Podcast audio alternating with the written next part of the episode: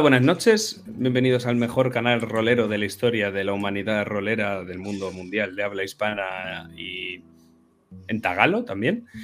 In the Mood for Roll, tremenda campaña de Séptimo Mar, campaña donde tenemos drama, acción, risas y borrachos con rosas que intentan derrotar a villanos que están muy por encima de su nivel.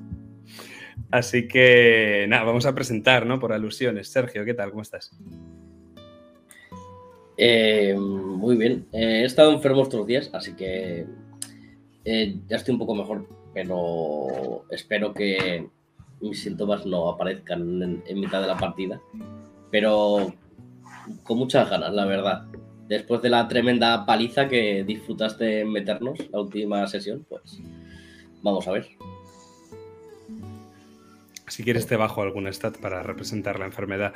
Hola Gabriel, buenas noches, ¿cómo estamos? Muy buenas noches. Bien, encantado de estar aquí otra vez y vamos a darle caña a Martirio.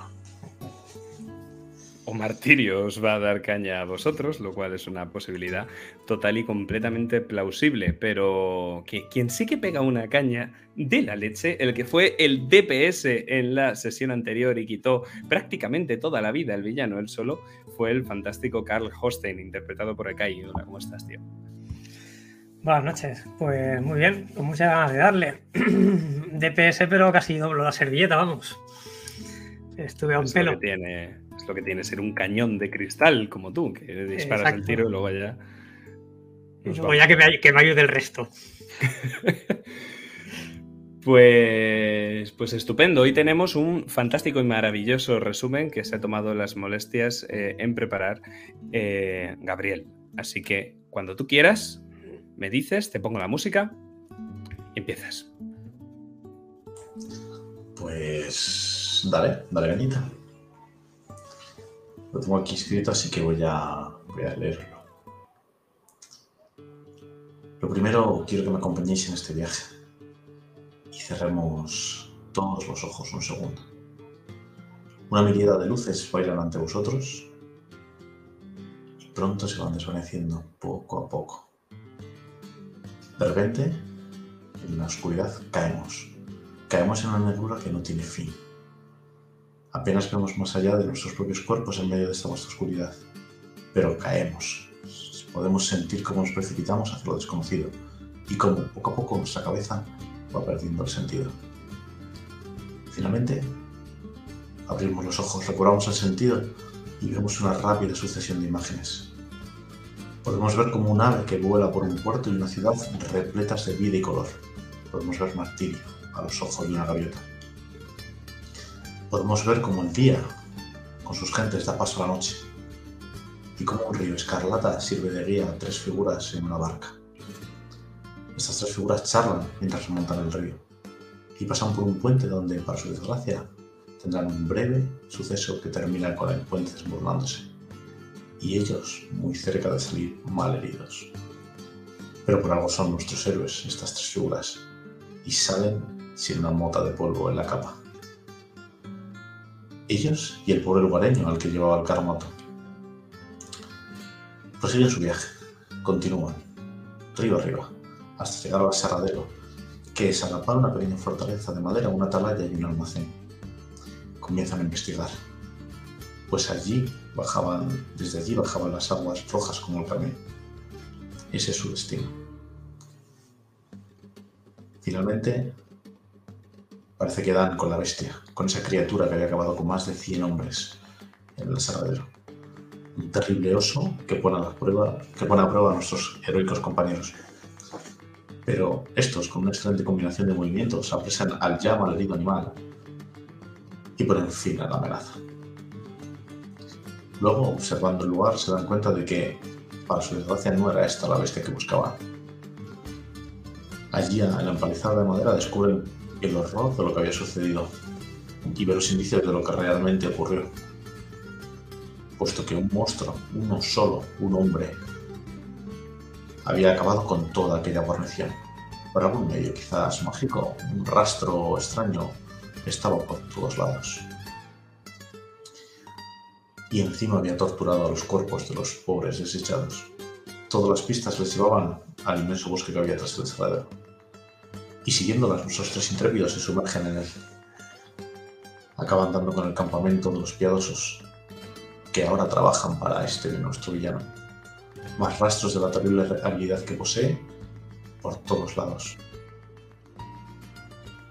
Incluso descubren un chiquillo al que persiguen hasta que le dan alcance en un claro del bosque.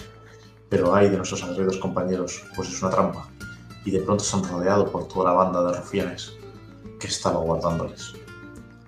A pesar de que por algo son héroes, consiguen dar la vuelta a la situación en apenas unos segundos. La banda ahora pesada, aún así no parece muy preocupada, y esto incomoda a los tres protagonistas. ¿Tendrán alguna en la manga, aún estos piadosos? Con un fuerte vendaval, el villano hace su entrada triunfal. Un intenso pero breve combate tiene lugar, y aunque jurarían que le han dañado de más, el rey es sin parar. Inmortal, se dice, pobres nuestros amigos, que no saben de su habilidad. Y para acabar, sin apenas pestañear, a nuestros derrotados héroes los manda a seguir.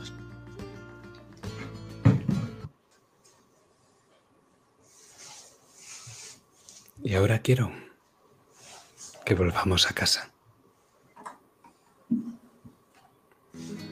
Quiero que volvamos a esa ciudad que vimos desde los cielos como si fuéramos una gaviota. ¿Os acordáis? Pero ahora no somos una gaviota. Somos un muchachito imberbe que camina ayudándose con un par de muletas. Y sonreímos.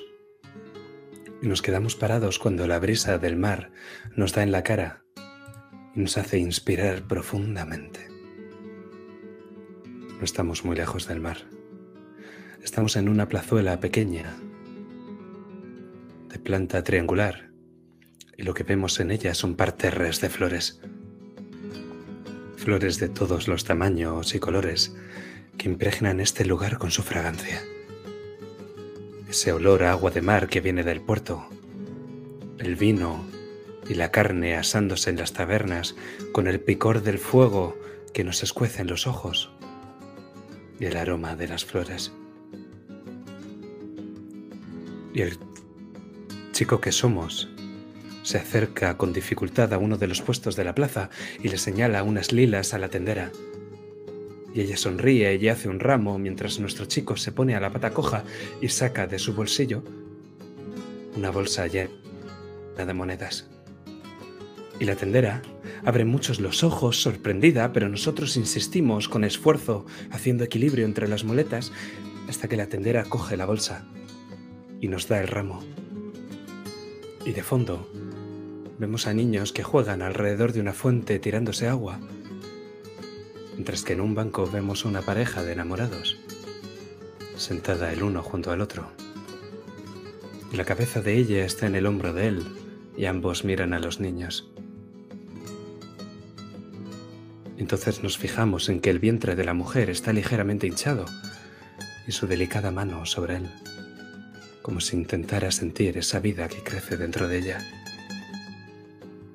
Pero nosotros seguimos a nuestro chico, lo vemos intentando esquivar a los niños que avanzan a la carrera y juegan a ser esgrimistas con palos de madera. Y casi perdemos el equilibrio y nos caemos con las muletas, pero logramos mantener el equilibrio. Y avanzamos por esa calle de tierra hasta una pequeña casa de fachada estrecha. Y damos gracias a Dios porque no tenga escaleras. Llamamos a la puerta y esperamos, muy nerviosos, con el ramo de flores en la mano,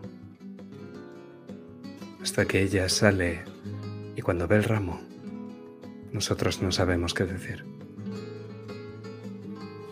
Nuestra abuela nos reconoce y nos abraza, y cuando ve el ramo, sus ojos se abren mucho y vemos como lágrimas surcan sus mejillas arrugadas. Hemos vuelto a casa.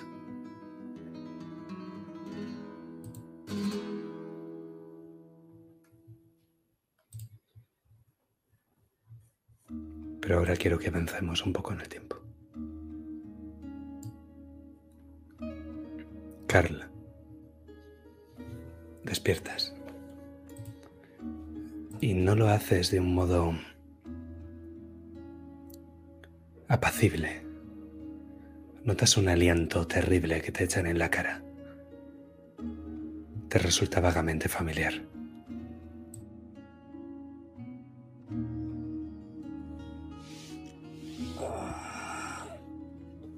¿Qué? ¿Pero qué? Dios mío, qué peste, por favor. Sientes algo más. Es un aroma cálido, como a caldo, que flota por detrás y que está completamente opacado por el aliento de la bestia, que resopla en tu cara. Carne, sangre y animal.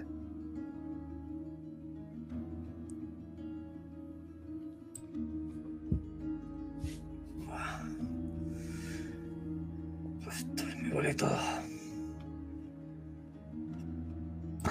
Aparta de aquí. La criatura ruge y te enseña los dientes como contestándote que a ella también. Lo reconoces. Es el oso con el que peleasteis en el aserradero, al que Eric curó y dejó vivir. Estaba junto a vosotros en una cabaña de madera oscura. Una cabaña que parece demasiado pequeña para una bestia tan grande, y de hecho no entiendes cómo ha cabido por la puerta, pero ahí está, con vosotros. La criatura está tumbada en el suelo cerca de tu cabeza y tiene untada una especie de cataplasma amarilla sobre sus heridas. Y ahora mismo acaba de acercar la cabeza hacia ti, Carl.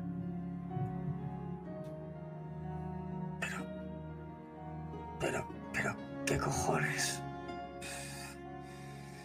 Si es que le dije a Eric que la dejara en paz. Pero tiene ese rollo con los animales. Aparta de aquí. Bestia. El oso gruñe, se aparta un poco y deja caer su gran cabeza sobre las maderas que cubren el suelo de esta cabaña. Y ahora que lo mentas, ves a Eric y a Philip, están tumbados en el suelo cerca de ti, con la cabeza en un cojín de paja y envueltos por pieles. Y ves un cojín que está ahora mismo acomodando una anciana pequeña y encogida en la cabeza de Eric. Y tú, Eric, en ese momento abres los ojos.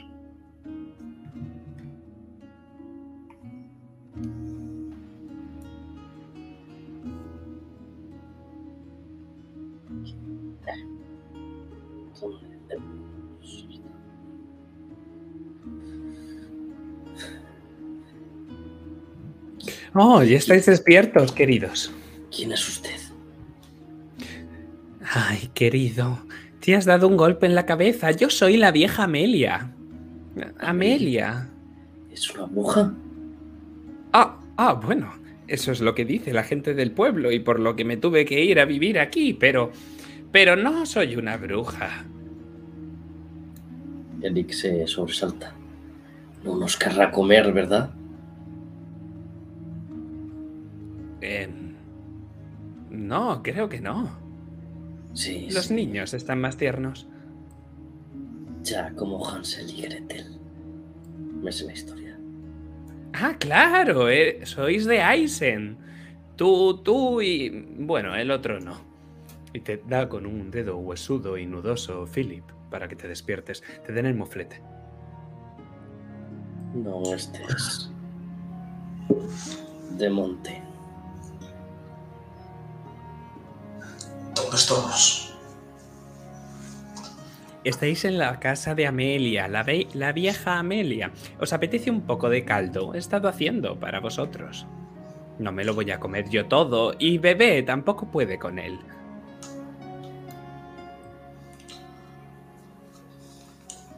Sí, un cazo, eso estaría bien. Oh, estos huesos. Mi caldo... resucita a los muertos. Quizás por eso estemos de vuelta, solo con el aroma.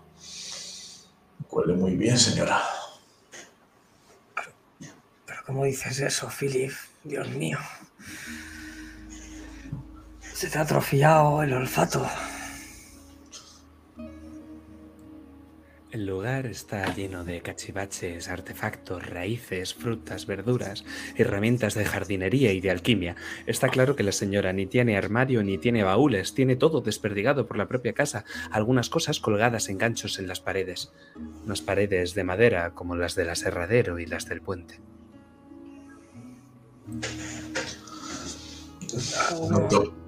¿Alguno de vosotros recuerda cómo hemos llegado aquí?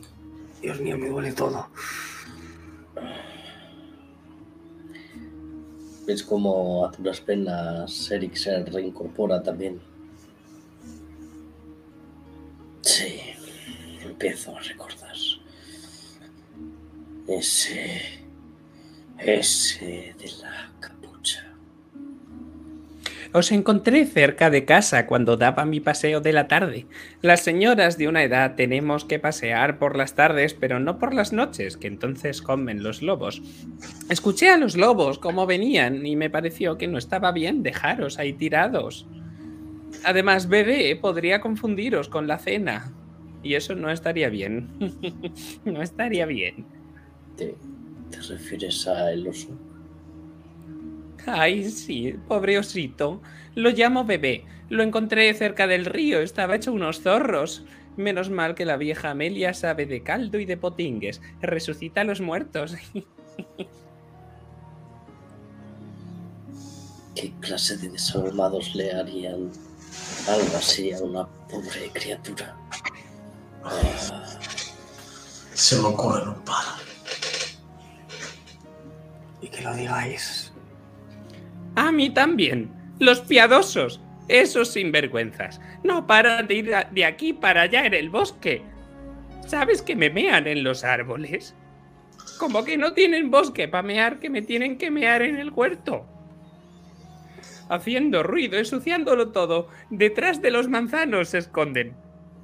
Se lo digo yo. Y tienen la desfachatez de pasearse por aquí y por allá. En sus tierras. Madre. No, o sea, no son mis tierras. Bueno, en su casa, en su huerto. No sabrá dónde quedan, ¿no? Dónde paran. Iremos y les diremos dos cositas. Pues los veo entrar y salir del bosque de los ahorcados, pero no sé muy bien. Cuando mandaba Juliana, era divertido verlos. Estribo, almeja, sombrero, ataúd... Iban de aquí para allá haciendo tonterías. De Juliana... Sí. Bueno, que ya no manda. Pero algo más, algo que... Espera, Juliana es el amor de mi vida. Seguro que la vieja Amelia tiene algún potingue que te puede ayudar. Ay, hijo. Ni con potingues. Juliana no. Juliana no, que se me va de edad y de acera. Pero su padre... Ojo, su padre, ¿cómo estaba? El adoptivo, el viejo varón, me da igual. Pero el maestro Jimeno, ay, yo le enseñaría un par de cosas. De Eric, igual tendrías más posibilidades con ese Jimeno. Así que el adoptivo. Muy bien. Insisto, y no sabe por dónde están esos piadosos, ¿verdad? ¿Cómo podremos encontrarles y darles una buena lección para que no vuelvan a mearle el puesto? Queridos, pero si la lección se las han dado a vosotros. O sea, que os la han dado ellos. Hombre, ellos que no os he visto. He visto esas heridas antes. He visto los cuerpos bajar por el río. Pero no los piadosos. Así, ese nuevo líder que tienen. A los piadosos no nos duraron ni un segundo. A ellos les podemos decir dos cosas. De la capucha... Yo en mi caso tropecé. Deben de ser de eso las heridas. Las escaleras del bosque, que son muy malas. Y repetidas veces. Y de repente Carl se da un pequeño sobresalto y se echa la mano a la espalda. Y ¿dónde está Adelaida? ¿Dónde está mi querida Adelaida? Te la he dejado ahí, en la puerta, con todas... vuestras armas. Los lobos no suelen robar, los piadosos sí. Una vez me cogieron los pimientos. Los de padrón, Ojalá les picase. Menudos sinvergüenzas. ¿Volvieron a robar pimientos? ¿Que si volvieron a robar pimientos? ¿Otra vez? Ah, no. La siguiente vez fueron a por los calabacines. Eso es porque les picaron. Que se jodan. Les voy a echar yo algo que yo me sé. Pa' que abonen. Con que le eche el caldo ese, yo creo que ya no volverán. Ay, sí, el caldo, hijo. ¿Qué te pongo? 2 tazones. No empiece por Philip, que creo que tiene más hambre. Lo que él no quiera, me lo tomo yo, señora. Le doy una inspiración profunda al huequito que nos está sirviendo la señora. No, la verdad es que no sé con qué lo hará, pero huele a gloria. Un caldo así es lo que necesitamos para volver al camino. Y empiezo ya a tomármelo. Es como justo te lo pone al lado y el oso que está cerca de ti abre el ojo y gruñe. Y te niega con la cabeza el oso. Y luego vuelve a cerrar el ojo y reposa la cabeza en el suelo. Le cojo y le digo así, casi como musitando las palabras en voz baja. No te pienso dar ni un poco.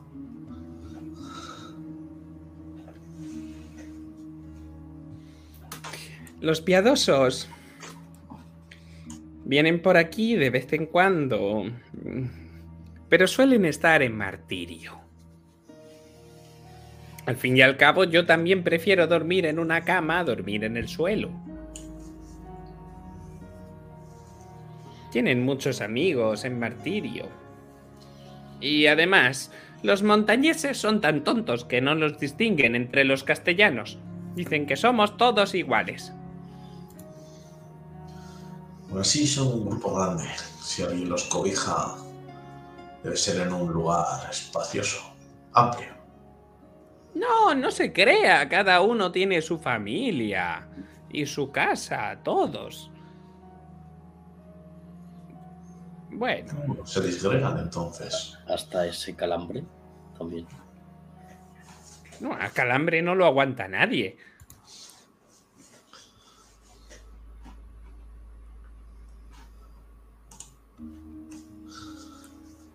Así que entonces, lo que nos recomienda es que vayamos a Martirio, sin más. Hombre, claro, por mucho que os quiera aquí, os estáis acabando el caldo. ¿Qué voy a dar a bebé de comer? Y el lobo como que va... El lobo no, el oso. Se va a como levantar con las 2 patas como para mirar a la vieja y la vieja le echa una mirada, le da así un par de palmaditas y el oso, juraríais que suspira.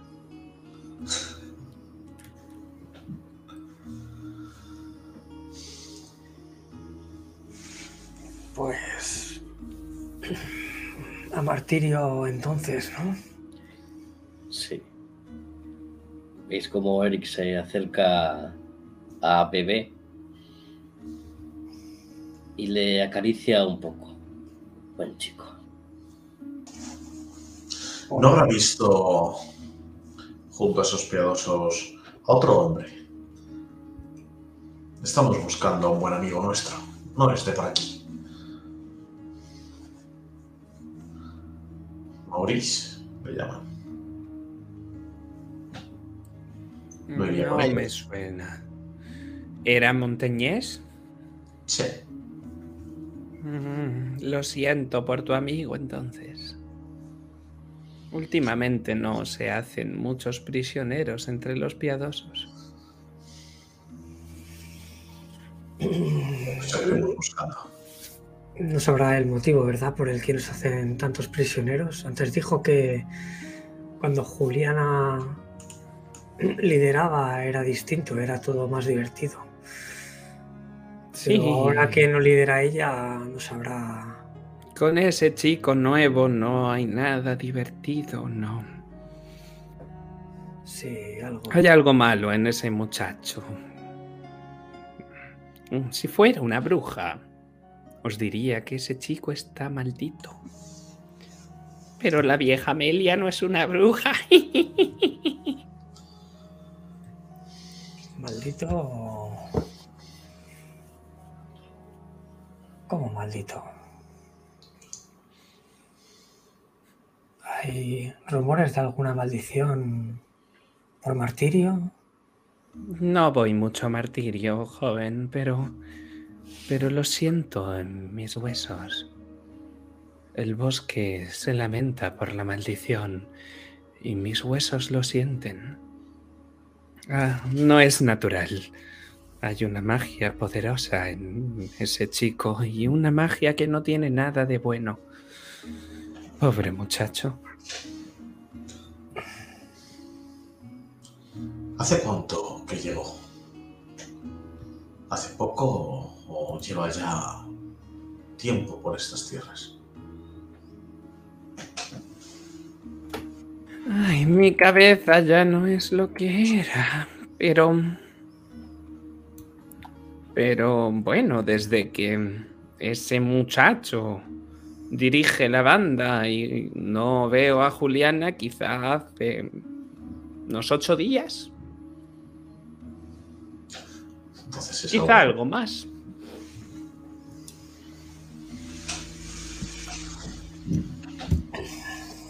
Bueno, marchamos, pues.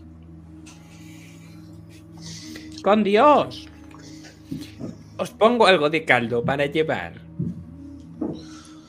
Sí, no, pero... muy amable. Y su retoño no se va a quedar sin comer.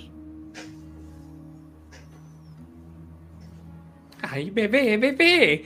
Empieza a volcar el caldo en un cuenco y el oso niega con la cabeza y os pide ayuda y ahí cortamos la escena.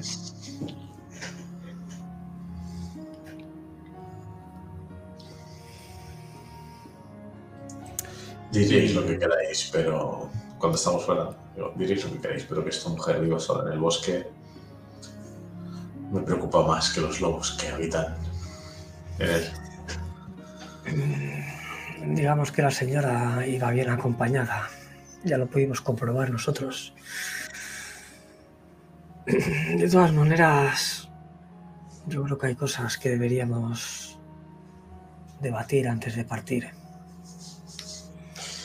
¿Veis cómo Eric ha cambiado totalmente, radicalmente su actitud al salir de esa cabaña?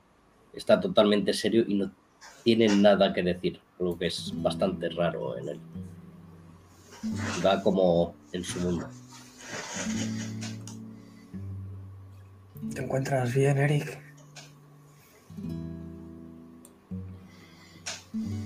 Bueno, todo lo bien que puedo estar después de que ese payaso nos diese la paliza de nuestra vida.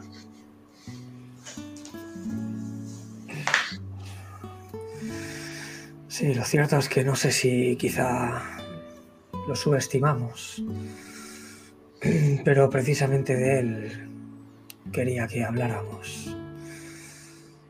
Visteis lo que visteis, yo en plena acción me di cuenta de algunas cosas que no había visto nunca. Era como si no le doliese. Le disparé, Eric. Y yo le atravesé. No he fallado nunca. Y fue como si no le hubiera hecho nada.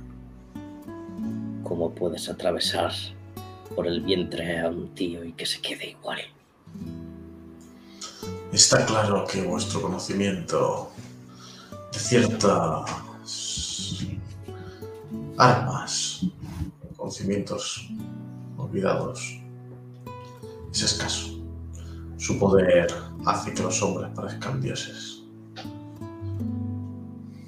Eso fue lo que llevó a la destrucción a su pueblo. No es poder del que pueden manejar los hombres. Si sabes alguna cosa que nosotros no, Philip, nos complacería que lo compartieras con nosotros. De hecho, hay muchas cosas que no nos has dejado entrever. Me di cuenta también cómo se iluminaba esa vara que llevas. Son muchos los años que llevamos juntos por los caminos, a veces separados y a veces los dos juntos. Pero nunca os he hablado de cuál es mi verdadera pasión. No es tanto el conocimiento, no en un sentido tan amplio. Me gusta el saber, pero lo que más me gusta es esa ciencia prohibida, esa magia de aquello que llaman los artefactos Syrneth. Y en ese momento levantó el báculo. Podéis ver cómo ese orbe, esa esfera que lo remata, crepita con una energía, algo que obviamente no es natural. No es un simple trozo de madera con un orbe en la punta. Esto también proviene de esa civilización ya perdida. Es muy poco lo que se sabe de ellos, pero que tienen un poder que solo soñamos a día de hoy. Él tiene otro objeto como el mío, diferente, pero del mismo origen, eso estoy seguro. Esa daga, la clave está en la daga. Y aún así es mucho más poderoso que tú y que nosotros dos contigo. Eso está claro. Lo que no sé es qué precio estará pagando por tanto poder. Eric mira al cielo. ¿Y cómo lo vamos a derrotar? ¿Cómo nos vamos a levantar de esto? Nunca me habían derrotado así. Solo siento rabia. Y ves cómo se gira y golpea un tronco. Hay una buena noticia en todo esto, compañeros. Su poder es muy grande, pero aunque parezca que esa bestia, ese ser superior, está fuera de su alcance, es humano. Es humano y por lo tanto podemos con él. Y lo ha demostrado dejándonos vivo. Se ha equivocado. Eso es propio de la humanidad. Nos ha infravalorado y eso es algo que pagará muy caro. Se reía de nosotros. Lo va a pagar caro.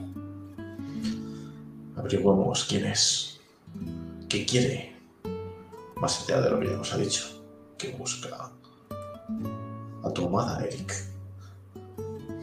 Espero que no sea un problema para ti. Tendrá que pasar por encima de mi cadáver.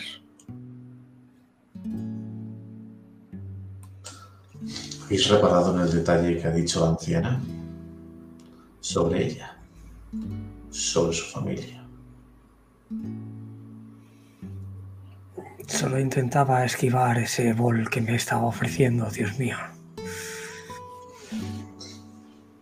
Ha dicho que un tal Jimeno es su padre biológico, pero ha hablado de un adoptivo, un varón. Yo creo que ya podemos empezar a buscar pistas. Sabiendo quién es ella, quizás sepamos más de quién es él y por qué ahora comanda a su grupo. ¿Qué relación tienen entre ellos? Podríamos empezar por Martirio. Esos piadosos son bastante más estúpidos que el encapuchado. No tenemos.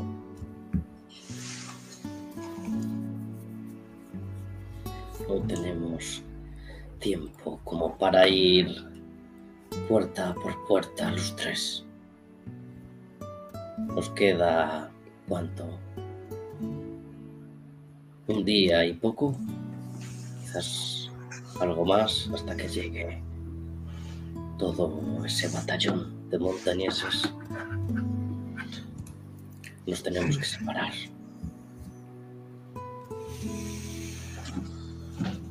¿Y dónde? ¿Cómo sugieres que lo hagamos, Eric? ¿Dónde nos reunimos? Ves cómo Eric se aparta del camino y va hacia un troncón cortado que se habrán cogido los leñadores del aserradero, y extiende un mapa de Martirio sobre él. Vamos a ver. Y ahí vamos a cortar la escena. Porque ahora quiero que nos metamos dentro de Martirio. Y que veamos el alcázar blanco al fondo, blanco y con el mismo tono, la misma piedra que el resto de color de Castilla, arenoso en distintas tonalidades hasta llegar al blanco.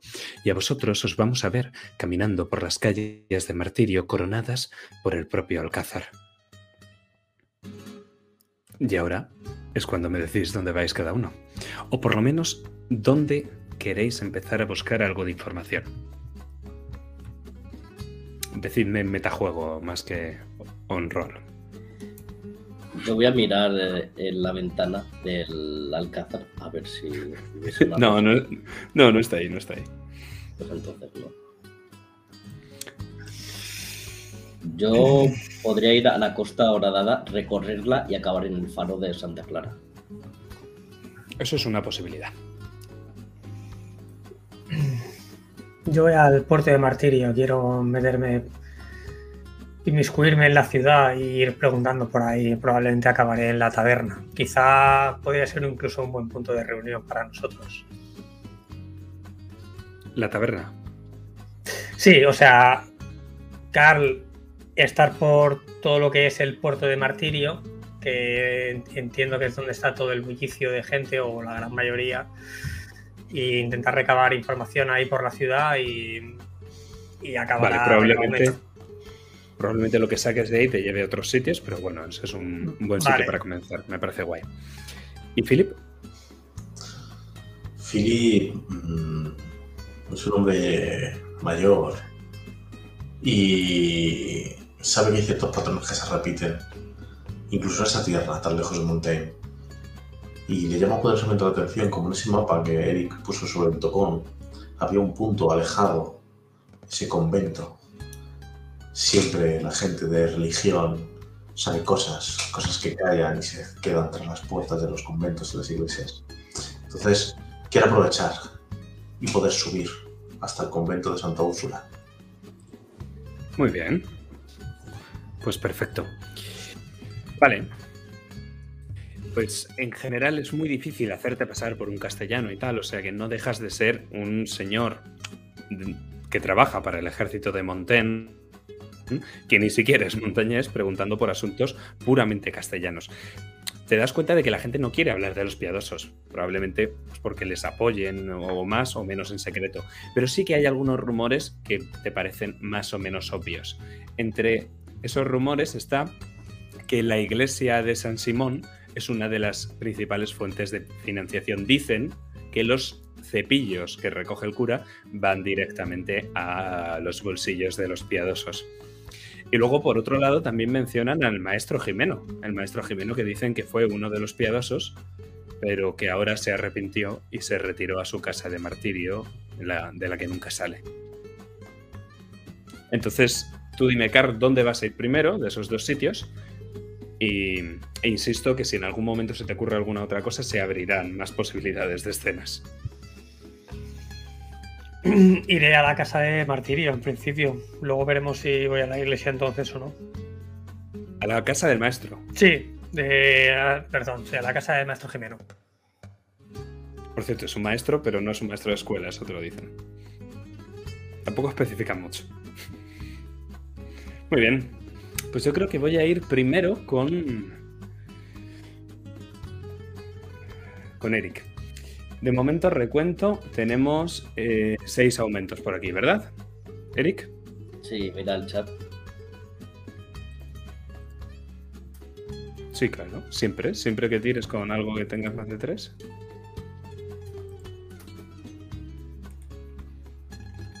Pues entonces, vale, 7 aumentos. Muy bien, te lo voy apuntando por aquí en el token. Y Philip, ve tirando tú también, Carl. Yo he tirado antes, he sacado 55 con uno de los bosses que he repetido, entonces nada, 5 igual. 5 igual, ok, perfecto.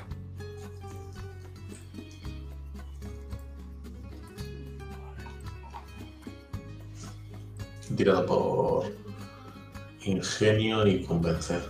Perfecto.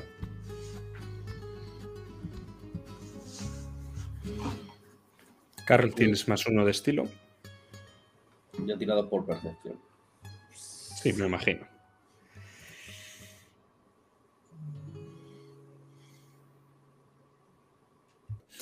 Muy bien, Eric, pues te voy a decir, la Costa Horadada es gigante. O sea, es enorme. Si quieres recorrerla, bueno, lo primero, si vas a ir a pie o a caballo. Hay trozos de, obviamente, que no se pueden recorrer a caballo, pero sí que es verdad que la puedes recorrer a lo largo a caballo y luego ya pues meterte por la playa, meterte por los acantilados, por las calas, etc. También puedes coger un bote, un poco lo que quieras. Es indiferente realmente. Lo que sí que te digo es que es tan grande que si no tienes un medio de transporte, probablemente te lleve, ¿qué te digo yo? Os habéis despertado por la mañana, pues quizá hasta la noche. Vale, voy a usar un caballo y cuando vea algo interesante me bajo y ya está. Vale, lo que pasa es que hay muchas partes que son calas que hay un acantilado y que a lo mejor tienes que bajar, tienes que dejar al propio acantilado y tienes que bajar escalando en rapel hacia abajo o cosas así. Igual, pues entonces en bote, porque no tendré que bajar ni gastar ese tiempo. Vale, perfecto. No vamos a errar, te facilitan un bote. Los propios soldados de Montañés no tienen ningún problema en facilitaros material. Pues la Costa Horadada recibe ese nombre, te das cuenta al recorrerla en el propio bote, por esa multitud de cuevas, de calejas y de escondrijos que hay por todo el litoral. Es evidente incluso para los que no son marineros que estas aguas son muy traicioneras y tú te das cuenta al poco de echarte las propias aguas. Tienes que emplear toda la fuerza de tus músculos y tu experiencia en navegación para no despeñarte y naufragar, como hiciera la polacra de Maurice. A un extremo está el faro de Santa Clara, que es por el que, si tú has salido de Martirio en bote, es por el que estás más cerca. Y al otro lado está el risco de Gallata. Además, mar adentro puedes divisar un peñasco rocoso y solitario que, según te dicen los pescadores, los parroquianos lo llaman roca filosa. Entiendo que tu primera parada va a ser el faro, ¿verdad? Efectivamente. Pues te digo, tampoco me interesa rolearlo absolutamente todo, porque la costa es enorme. En el faro hay una guarnición notable de soldados montañeses. Cuando te presentas allí, les expones por qué has ido o lo que sea, pues rápidamente te reconocen porque el capitán ha hablado de vosotros y contestan todas las preguntas que tengas para ellos. Te dicen además que la patrulla que había destinada en el faro de Santa Clara hace 5 días que fue atacada y asesinada. Era una guarnición de 12 de hombres, pero que lo descubrieron días más tarde, cuando esta masacre ya se había producido, y una vez retiraron los cuerpos y reconstruyeron las defensas del faro, el capitán ordenó redoblar la guarnición. Entonces ahora mismo te encuentras a unos 30 hombres en el faro, fuertemente armados, pero muchos de ellos muy jóvenes. No tendrán a lo mejor que más de 20, 25 años.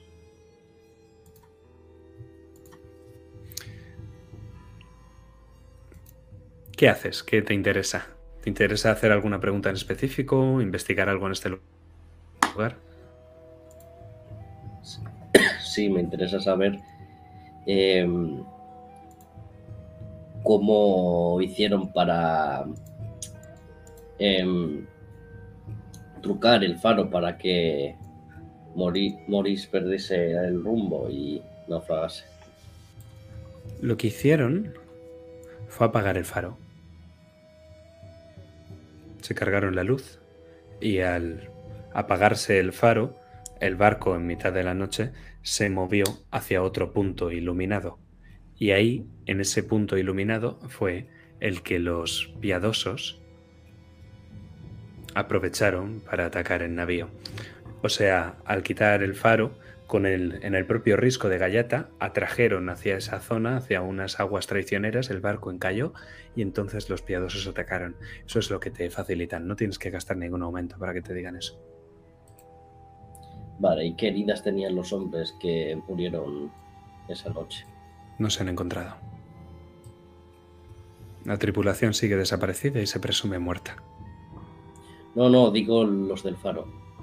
Ah, pues te describen unas heridas que son igualitas a las de la gente de la Serradero, pero los de la parte de arriba, o sea, los que bajaron en el río, no ese espectáculo que habían montado para vosotros dentro de la Serradero. O sea, heridas de combate.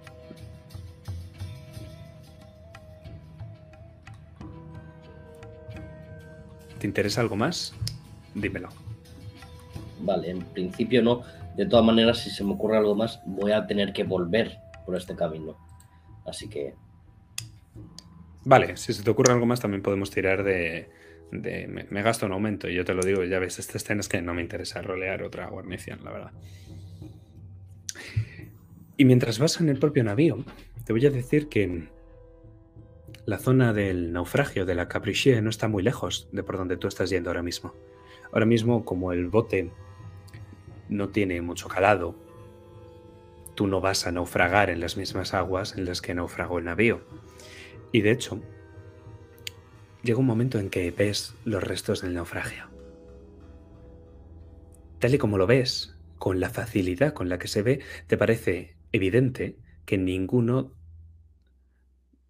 Te parece evidente que todos los pescadores que pescan por la zona se han dado cuenta y que se dieron cuenta de que el navío naufragó. Y que aún así no hicieron nada. Eso es. El punto del naufragio es equidistante entre el faro de Santa Clara y el risco de Gallata. Y las proximidades las ves llenas de pequeñas cuevas y de varias calas, que si quisieras investigar mejor tendrías que apearte del barco. Quiero acercarme un poco más a esos restos del naufragio y ver si quedan restos de las pertenencias de esta gente o quizás de Maurice o algo que se dejaran los atacantes. Vale, vamos a dejar esa escena ahí y me voy a ir con Carl, que me ha dicho que iba a ver al maestro, ¿verdad? Eso es. Pues estupendo. No está más. Esto sí que es.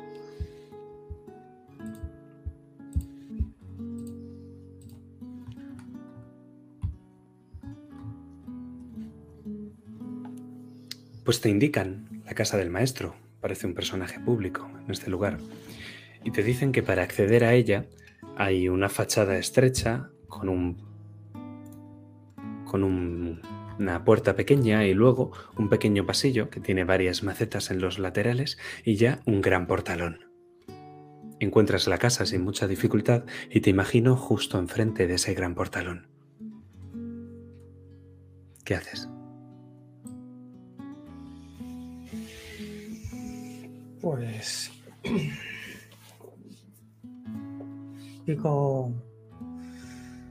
pico a la puerta, la porreo, no con una excesiva vehemencia, pero sí con 3 golpes rápidos y secos. Nada más hacerlo te das cuenta de que la puerta se abre con tus golpes. Y es que lo que deja ver es un patio interior. Un patio que está cerrado por todos sus lados, cuadrado, sin techo, y en la parte de arriba ves dos corredores con antepechos y con pilastrones de madera que está pintada de tonos ocres, como si fueran pasillos balconados. Y sobre los balcones hay ropa tendida de todos los colores y puesta a secar por las mujeres. Y el propio patio tiene un suelo de tierra que está empedrado solo a techos, y hay varias palomas muy confiadas que pululan picoteando por el suelo de tierra y levantan algo de polvo. Está claro que para acceder a las casas, que es la parte de arriba, hay que subir por unas escaleras de madera que se encuentran en los laterales izquierdo y derecho.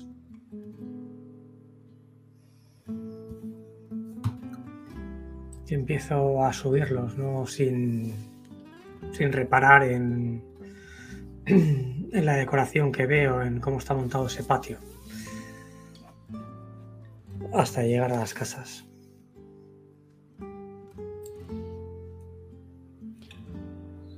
O quizá no, porque cuando pones un pie en una de esas escaleras, ves una espada. De hecho, la oyes antes de verla. Es una espada ropera que corta el aire en dirección hacia ti y se queda solo a centímetros de besar tu carne, y aún así sabes que solo te estabas saludando. ¡En garde, bellacos montañeses! Empuña tu acero y enfréntate a mí si eres digno. Te hallas ante el maestro espadachín. ¡En guardia! De verdad, no hay necesidad de esto. Señor, no querría hacerle daño. Moriréis armado o desarmado. Y te ataca. Y... esto es un duelo. Así vale. Que lo primero que te hace es una finta. Y de hecho, es un estilo de combate que te resulta un poco familiar. No te he descrito este hombre, es muy flaco, tiene el pelo y la barba gris, un notable bigote y una barba de chivo, y empuña una espada ropera con una cazoleta. Se acerca a ti como si fuera a embestirte, y entonces, en un movimiento que parecía hacia adelante, da un paso lateral, y lo que hace es hacerte una pequeña herida en el brazo, mientras que al dar ese paso lateral te dice: «Mi nombre es Jimeno Canela. Soy el maestro espadachín de Martirio. Y ahora, prepárate para morir». Te hace una herida. Tú me dirás si la paras, gastando un aumento.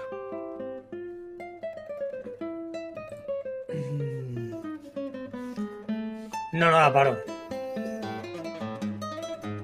Recibo esa herida y le vuelvo a repetir: «Maestro Jimeno, no hay ninguna necesidad de esto. No me obligue a utilizar la fuerza, de verdad».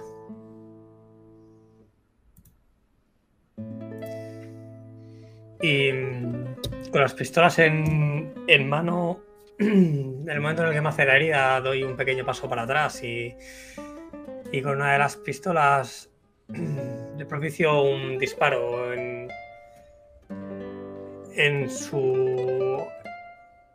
su arma, al lado de su arma, más como una advertencia que como con la intención de ni siquiera de desarmarlo.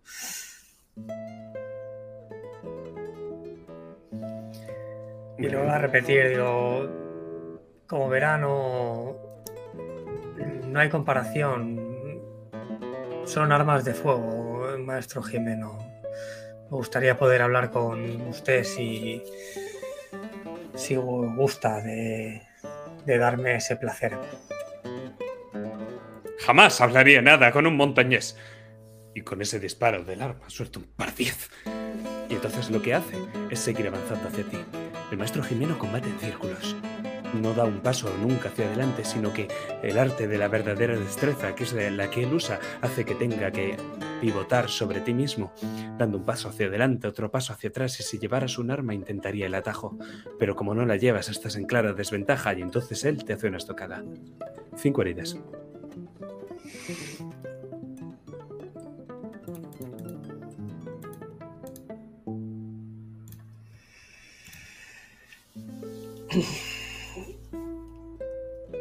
Y en el momento en el que noto esa herida, que ya es más seria,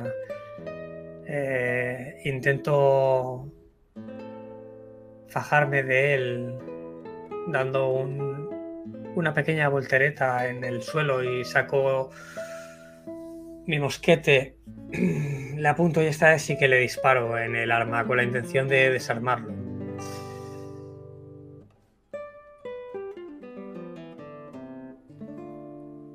Le das. Voy a entender que lo que has hecho lo primero era crear una oportunidad, y que con este aumento que estás gastando es aprovechar esa oportunidad para romper el arma del maestro Jimeno. ¿Me equivoco? Bueno, en realidad la primera intención era pensar que quizá a lo mejor con un disparo de advertencia que le pasara cerca, en este caso cerca de la mano donde empuñaba la espada, y diciéndole que se contuviera, que yo llevaba armas de fuego y que no había ninguna necesidad de ello, sería suficiente. Pero Carl se da cuenta que no. Y en el momento en el que recibe esa herida ya más seria y en el que ve que el maestro Jimeno no está para bromas y además es bastante hábil con dicha espada, es cuando ruedo hacia un lado y sacando el mosquete le disparo en el arma con la intención de desarmarlo. Y además si lo desarmo y en algún momento lo tengo, aquello que se esté sujetando la mano, intentaré ponerme por detrás. Y quizá a lo mejor sujetarle con el mosquete por detrás para inmovilizarlo.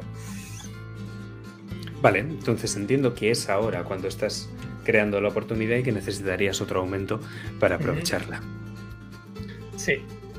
Él ahora mismo lo que ha hecho es pincharte con la espada ropera que tiene, te ha pinchado más o menos por el brazo, afortunadamente es el zurdo, eso no hará que al apoyar ahí la culata del arma te duela menos, pero desde luego no te ha inutilizado el brazo derecho. Y ahora lo que hace es dar un salto, da un mortal en el que se coloca justo a tu espalda y entonces te mete todo el hombro y te empuja para tirarte al suelo. Y se te queda apuntando con la espada. ¡Levántate, muchacho! Haz honor a tu nombre. Por cierto, ¿cómo te llamas? Mi nombre es Carl. Y no soy montañés, soy Eiseno. ¡Peor me lo pones! Te ha hecho una herida con el empujar.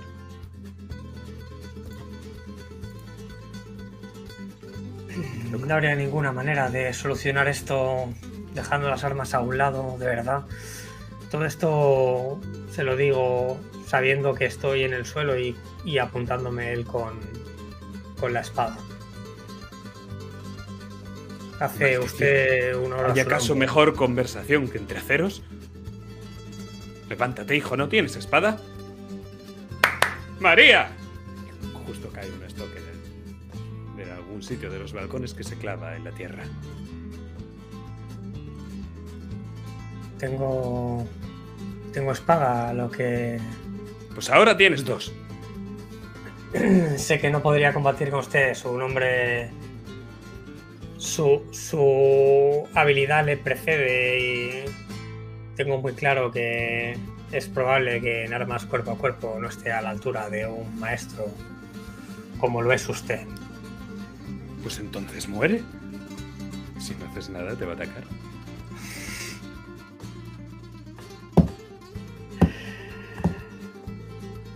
Sí, voy a hacer una recarga. De todas maneras, todavía no tengo muy claro cuando le dispara con el mosquete. O sea, no lo he desarmado. Entiendo que no lo he podido desarmar. No. Necesitarías aprovechar esa oportunidad para desarmarlo. O sea, gastar un aumento en si haces un nuevo disparo o cualquier otro movimiento, sí que le podrías romper la espada. Pero ya ves que no me faltan, ¿eh? También te digo. Ya.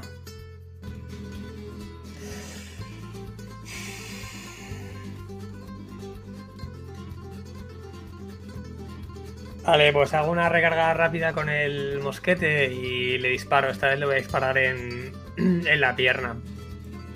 Necesitas un punto de héroe para hacer una recarga rápida. Sí, pero lo sé. No te queda, ¿no? Porque lo has gastado para... No lo utilicé. Ah, vale. Cuando me dijiste que solamente era un dado, no lo utilicé. Hace solo con dos. Muy bien, pues lo gastas ahora y le pegas un mosquetazo, ¿verdad? Sí.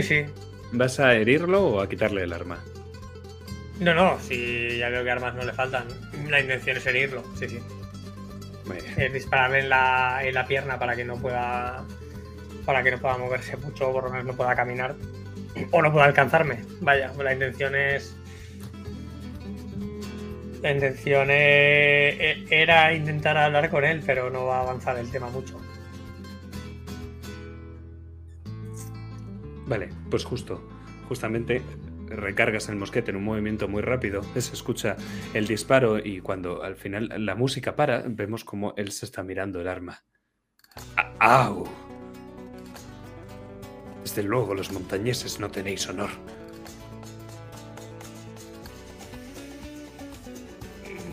Probablemente no tengamos menos que los castellanos. Mi intención no era pelear. Y aún así has empezado tú. Pero un héroe no pelea cuando es su intención o no lo es. Un héroe pelea cuando tiene que pelear. Y se lanza por ti a hacerte otras tocadas. Son 5 heridas, a no ser que... No, son 4 heridas, a no ser que las evites. Puedes evitar una.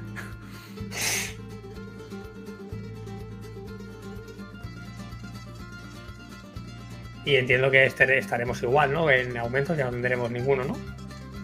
Eso es. Habría que volver a tirar si es que el combate sigue. Sí, sí, pues nada. Me como 3 heridas para una. Muy bien.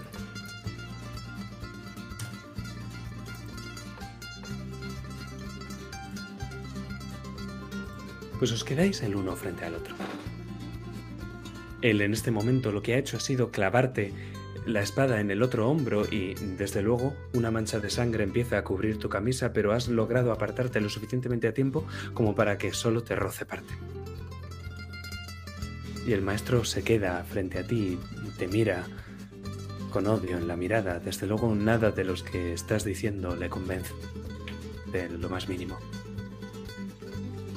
Y mientras camina alrededor, te das cuenta de que se escucha un taconeo. Es el mismo. Y es que mientras camina a tu alrededor, preparando su siguiente estocada, lo escuchas tatarear. No entiendes muy bien a estos castellanos y cómo funcionan, pero parece que está bailando. Que baila mientras combate.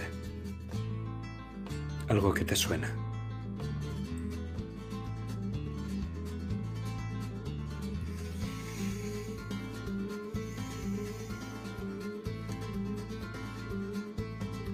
Venía a hablarle de Juliana, pero no parece que estés por la labor de querer escuchar. ¿Juliana? Baja la espada. Sí.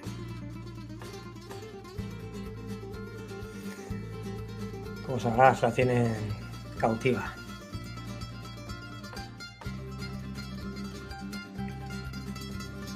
Perdón, buen hombre. Envaina la espada y te tiende la mano.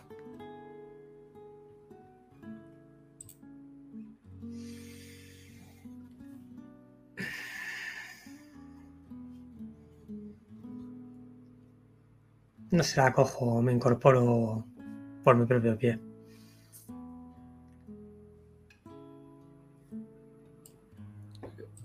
¿Puedo ofrecerle algo de comer?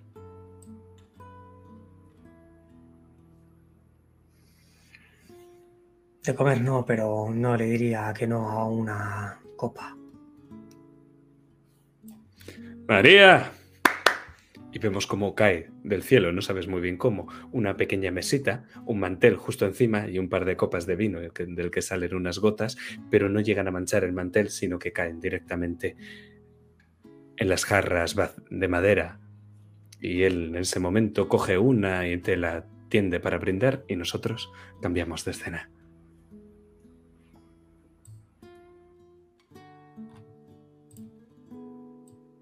Mucho más tranquilo.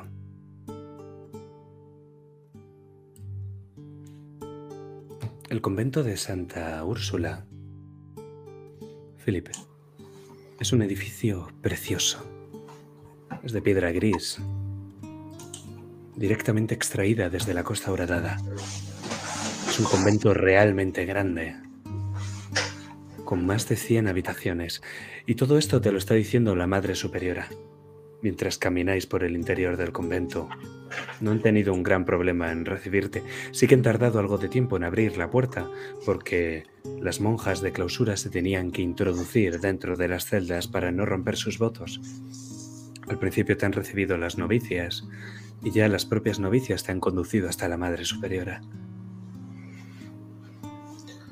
¿Puedo forzarte con mi punto de héroe que esta señora, la Madre Superiora, se convierta con mi ventaja de amigos en la corte en una vieja amiga que aquí nadie lo sabrá seguramente, pero su origen no es castellano. Ella hace muchos años que no vivía aquí y cuando era más joven, haciendo un peregrinaje, vino y ya se quedó. ¿Cómo se llama esta mujer? Yo la conocía como Clarisse, pero no sé qué nombre he usado aquí. Al verla, en cuanto me la han presentado, su rostro, sus ojos, sobre todo esa mirada, no podía dejar de pensar que era ella. Pero seguramente no me la hayan presentado con el mismo nombre.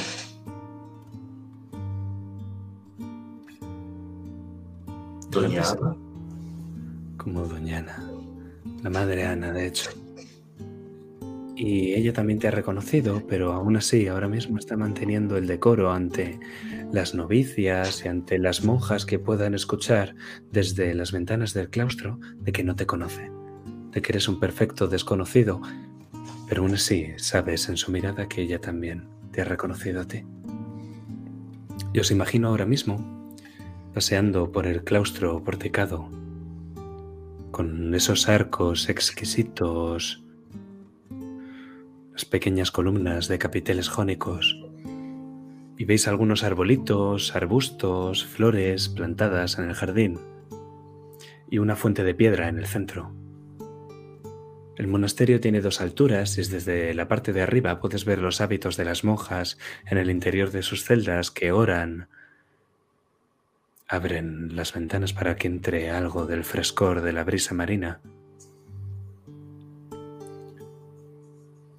Y alguna de las monjas, de hecho, desde lo alto te dedica una sonrisa agradable. No sabes muy bien si el trato está siendo tan agradable porque conoces a la Madre Superiora o porque, al fin y al cabo, sois las fuerzas de Montaigne y las religiosas del convento no quieren mala sangre entre vosotros. Lo pregunto en voz alta, esta duda que me salta, y manteniendo aún esta fachada de que no conozco a esta señora, se lo digo: madre, no es común en esta tierra que nos reciban tan bien de ningún lado.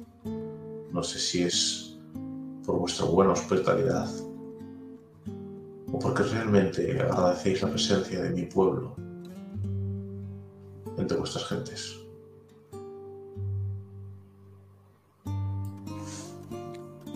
Nada nos manda a ser desagradecidas mientras se nos permita seguir viviendo y orando en este lugar. Ni Santa Úrsula ni su convento tendrán impedimento o mala sangre con las fuerzas de Montaigne.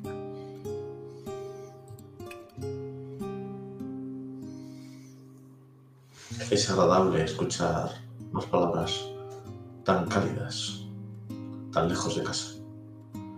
Y me gustaría poder devolvérselas, madre. Pero debo hacerles una advertencia antes de que empecemos a hablar por el asunto al que he venido. Aunque ustedes no tengan ninguna mala intención, sepan que no tardando mucho se presentarán aquí unos soldados con los colores de Montaigne y no van a dejar piedra sobre piedra hasta que se lleven lo que encuentren, lo que vienen a buscar. ¿Van en busca de esa pobre alma descarriada? Ay, Felipe, digo, señor, quizás deberíamos hablar en privado, madre. No se me ocurre lugar más privado que este, te dice señalando el claustro.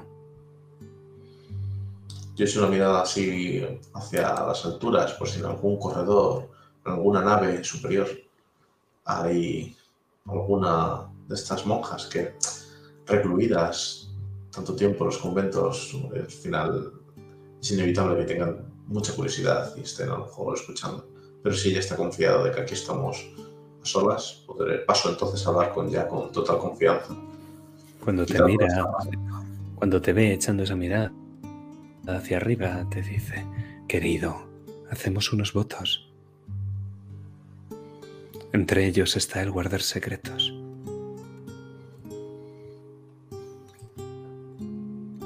Hacía mucho que no te veía. Ni siquiera sabía que siguieras por viva. Qué grata sorpresa encontrarte aquí, Clarisse. Digo lo mismo, Felipe. Dime, estás buscando al pobre Gilles, ¿verdad? Hemos venido, yo y dos compañeros, buscando por orden de una gran dama. Estamos buscando a alguien muy preciado para ella, a Maurice. Pero... ¿Maurice, dices? ¿No venís buscando a Gilles? ¿Quién es Gilles? Oh, no lo conoces. Pobre desdichado. Estaba con nosotras en una de las celdas y se escapó en mitad de su tratamiento. Agredió a una de las novicias y... bueno, espero que Dios se apiade de su alma. Sí, puedo, te ayudaré también con ello. Sobre todo venía porque sé que aquí en estos lugares es mucha la información que se guarda, que no sale de sus claustros. Y efectivamente el tiempo premia, puesto, como te decía, hay un gran contingente que viene y no van a dejar a nadie con vida si no se les da lo que quiere. Estamos intentando salvar a nuestro amigo y salvar a todo Martirio. Esperemos que Dios nos salve a vosotros. De momento hay algo que se pone en nuestro camino. Un hombre que en el bosque comanda a esos piadosos, que ya de piadosos tienen poco, desde que su líder, Juliana, está atrapada, cautiva, en las cárceles del Bastión. No, pero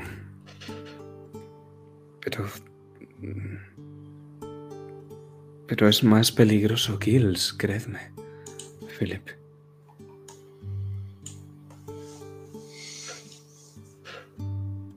Más que ese encapuchado que lleva una daga. No lo sé. Desconozco de qué me habláis. Ha sido capaz de vencernos con suma facilidad a mí y a mis compañeros. Sus artes no son normales, hay magia. Pero habladme de seguirse.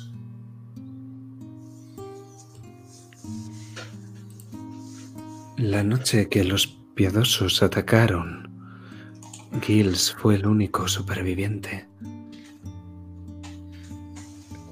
Cayó por el risco y nosotras lo encontramos en la orilla. Fue un milagro de Dios que hubiera sobrevivido. Entre la herida y la caída debería de haber muerto. Pero Dios se apiadó de su alma. No una, sino dos veces lo bendijo. Espera. ¿Me estás diciendo de que es un superviviente del naufragio? No, de la masacre del faro.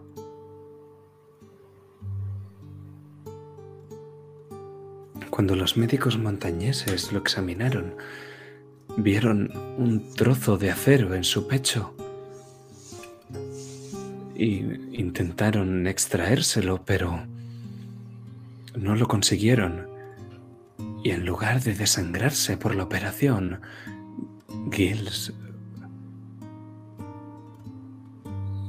fue un milagro. Aquí en la casa del señor seguro que sí. El capitán nos dio la orden de internarlo en el convento, esperando que Dios se solidarizase con su alma. Claro, el capitán. Al fin y al cabo, Gilles era uno de los soldados. Esperábamos que Dios le devolviese la cordura bajo nuestros cuidados, pero es muy peligroso y anda suelto, Philip. ¿Cómo que recobrar la cordura? ¿Acaso pronunciaba algunas palabras? ¿Decía algo en esa demencia? Y ahí vamos a dejar esa escena.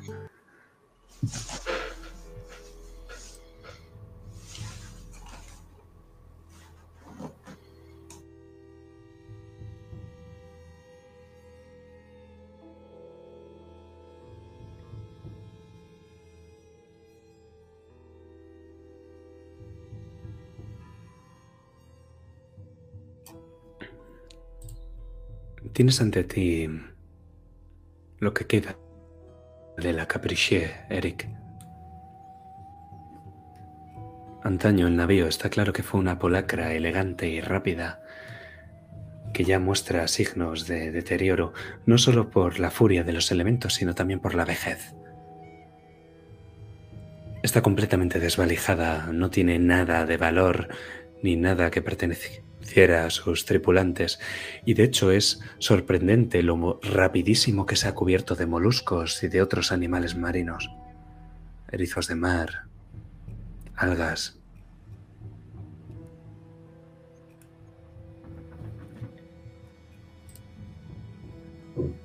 Puedo investigar rápidamente todos esos compartimentos, sobre todo poniendo especial atención en el camarote del capitán.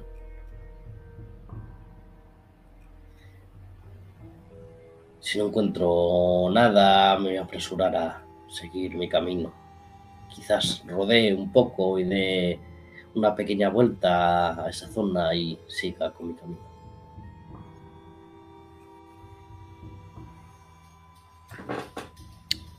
Estás rodeando el barco cuando sientes como tus pelos se erizan. Parpadeas. Una bala que cruza el aire impactando contra ti. No puedes prevenir el golpe. 5 heridas. No, espera. Una herida dramática y 2 normales.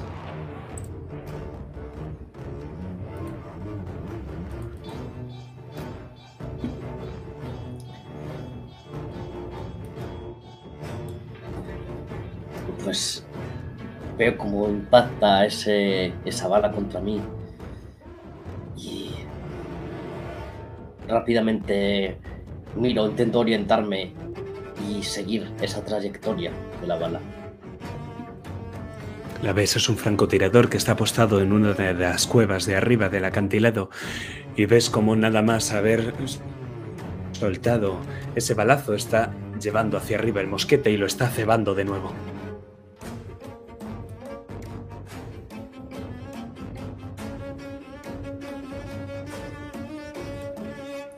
Me echo al agua, empiezo a nadar. Me voy a sumergir hasta que llegue a la costa y pueda acercarme a su posición. Mientras, bajo esa agua salada, pienso en el siguiente movimiento que voy a hacer. Enfocándome en atletismo, porque lo que voy a hacer es nadar a una gran velocidad hacia el punto más cercano a esa cueva y cuando salga levantar mi hacha y hacer que la gran hoja de mi hacha pare esos balazos corriendo hacia él. Utilizarla como si fuese un escudo. Es muy buena idea y te das cuenta de que estás muy bien guarecido cuando ves que él acaba de terminar de recargar su arma y apunta hacia ti, pero no ve el disparo, claro, por tanto no lo hace. Entiendo que a todo esto estás avanzando hacia él, ¿cierto? Así es. El cómputo de aumentos total que tienes es 6. Recuerda que al tirar atletismo tienes academia, lo cual te suma bastantes más a 2. Los he contado ya. Muy bien, pues ¿cuántos son entonces? 5. 5 aumentos. Muy bien, vas a tardar 3 en llegar hasta ahí. pero llegas. Ahora bien, nada más llegar te va a pegar un balazo y las balas no se pueden esquivar. Vale, mi plan es embestirlo y tirarlo al suelo. Pues vemos cómo has subido todo ese acantilado guarecido y en el momento en el que llegas justo a la parte de arriba, él ves que hay una pequeña cueva, se ha echado un poco lo suficiente para atrás y entonces dispara. Y si tú te intentas parar con tu hacha, no puedes hacerlo con todo tu cuerpo y la bala finalmente te atraviesa parte de la pierna, desgarrándote el gemelo. A él le quedan un aumento y a ti te quedan dos, entonces vas tú. Y cuando me pega ese balazo le gruño como si fuese un perro rabioso.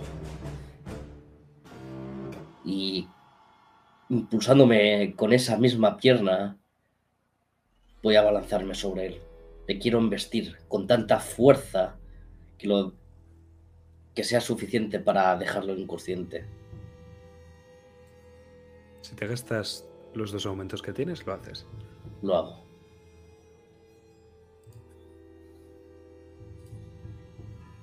Pues lo consigues. Él cae en el suelo y se ha golpeado con una piedra. Se ha golpeado muy fuerte, Eric. ¿Tan fuerte como para morir? No lo sabes. Si te gastas un aumento, te lo digo. Me lo gasto. No el suficiente para morir, pero sí el suficiente para sangrar. Ahora bien, no lo ves sangrar. Aunque debería estar sangrando. No es así. Voy a atarle. Cojo uno de esos nudos que llevaba en el bote. Esas cuerdas. Y empiezo a atarlo a una gran piedra que hay por allí. Gusanos, serpientes, monstruos, me persiguen. Tengo que correr, vivir, salir corriendo. No, oh no, atado no, atado no, atado me encontrarán. ¿Quién? ¿El encapuchado? Sí, sí, sí, sí, sí, sí, sí, sí. Sí, va a encontrar al que quieres a mí. Por eso te ha mandado. Así que cuéntame dónde se esconde y qué es exactamente lo que quiere. Sacrificio. Sacrificio. Y ahí dejamos la escena. Al menos de momento.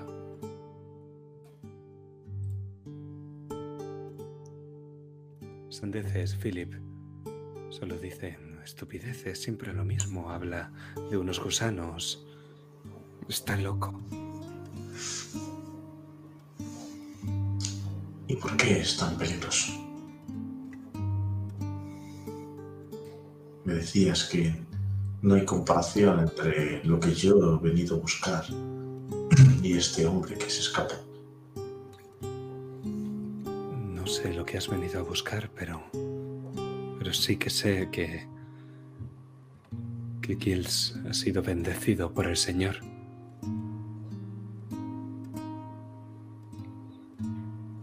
Y que no hay nada mortal que ahora pueda darle muerte.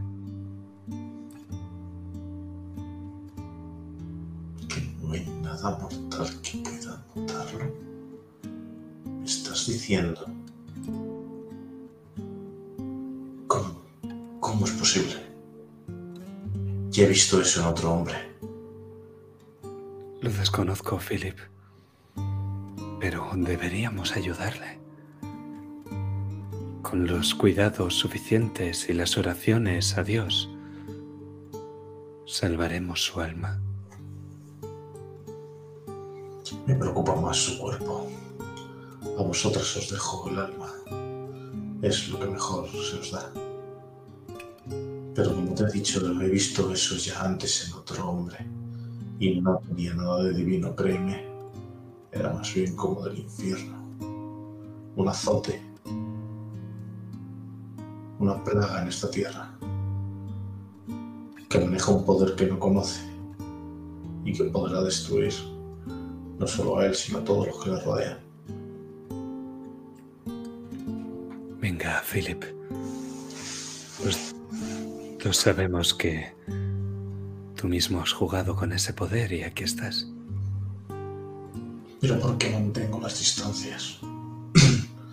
Si sigo vivo después de tantos años que tú y yo nos conocimos, es precisamente porque sé dónde está la línea que no hay que pasar.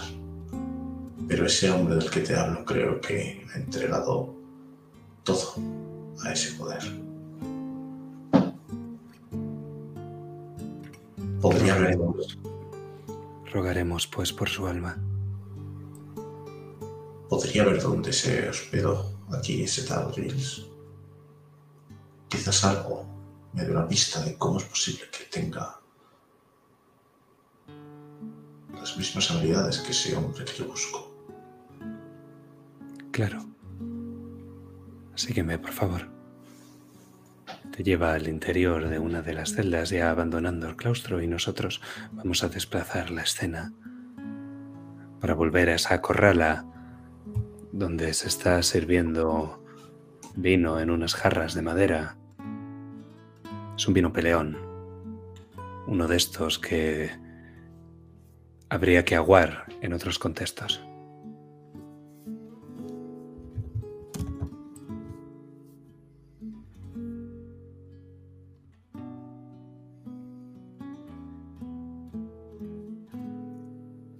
Señor Jimeno.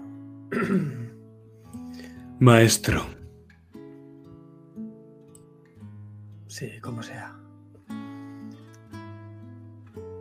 Lo primero, me gustaría disculparme porque lo he subestimado. Y lo segundo, lo importante, como le decía, venía a hablarle de Jimena. Como bien sabrá, está con Jimena. Jimena es mi burra.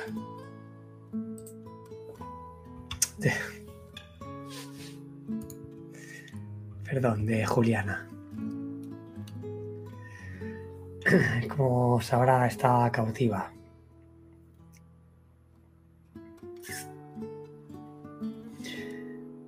Y aunque no lo crea, con ayuda podríamos hacer que ella quedara tal vez libre. Juliana, mi querida niña, con todo el fuego de los Castañeda y la hermosura de su madre, no me hago la idea de que vayan a matarla. No tiene por qué ser así. Verá, nosotros en realidad estamos aquí para recuperar a uno de los nuestros que está cautivo. Maurice, no sé si habrá escuchado algo al respecto.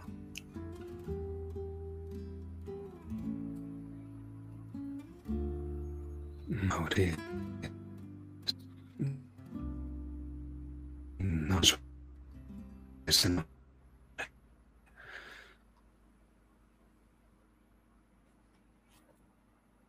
No, no me suena el nombre de Maurice.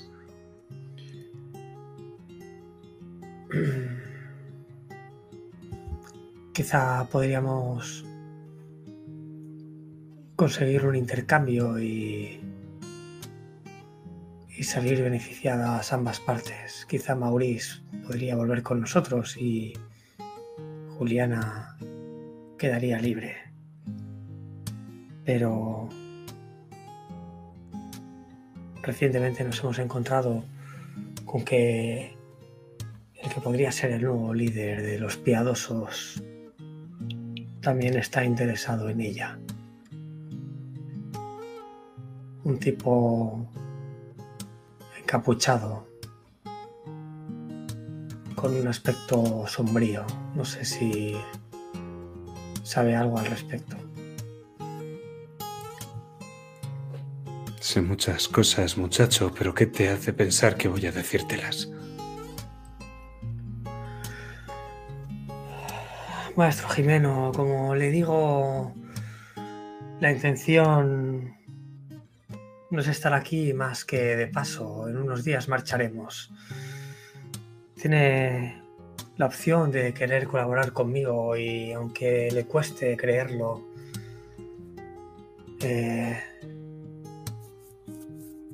hacer verdad mis palabras en las que no venimos más allá de que para ayudar. Nosotros queremos recuperar a nuestro querido Maurice y creemos que con esa ayuda podríamos también dejar libre a Juliana, algo que estoy seguro que le complacería. Pero para ello necesitamos ayuda. Ya sé que sabe muchas cosas, ya sé que le costará compartirlo y mucho más confiar en un Eiseno o un perteneciente al ejército. ¿Sabe qué? Dígame. Yo le enseñé a esa muchacha todo lo que sabe ahora. Cruzamos aceros aquí en este patio 1,000 veces. Cuando sus ascendientes murieron, yo la cogí bajo mi techo y era mi deber, mi honor. Como primera espada del varón, cuando Montaigne invadió Castilla, yo debía ocuparme de su única pariente viva. Y la eduqué bien, si es que ella no me educó a mí.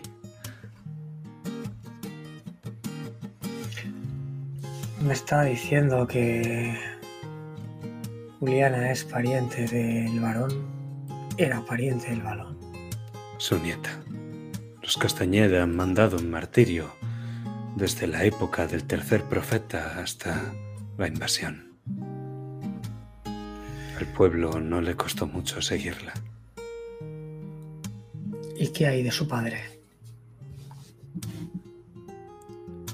Todos somos víctimas de la guerra, amigo.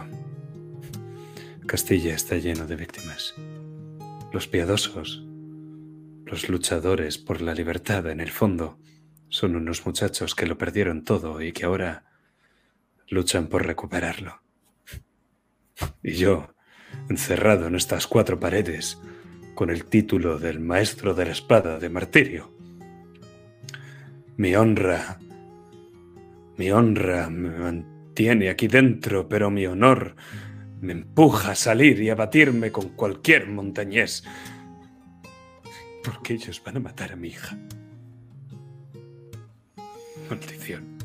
Podemos encontrar la fórmula para liberarla. Necesito saber más acerca de ese encapuchado.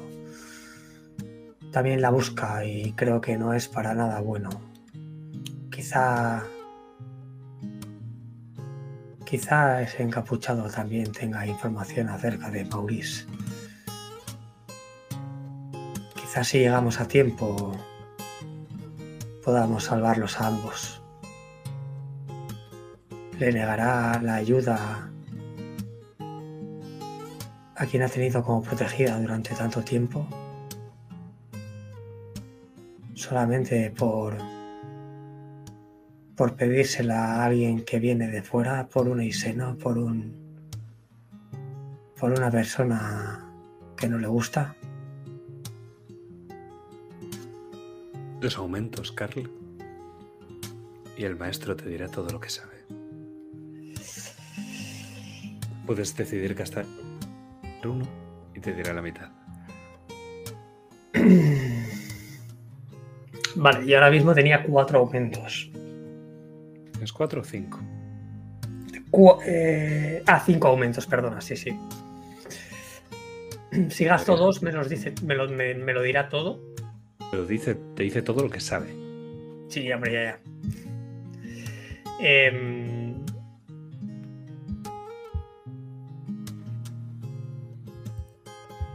Sí, me los voy a gastar. Más uno, te dirá parte. Sí, sí, no, me los voy a gastar. ¿Ves algo, Philip? Limpiamos las habitaciones en cuanto se desocuparon, pero no sé muy bien qué estás buscando. Me fijo sobre todo en la piedra. En la piedra de las paredes y las juntas entre cada una de las piezas que la componen. En las juntas del suelo, de los adoquines. Intentando ver si en algún lugar ha quedado algo que no hayan podido limpiar a conciencia. O alguna marca de cuando estuvo aquí encerrado. Un aumento. Sí.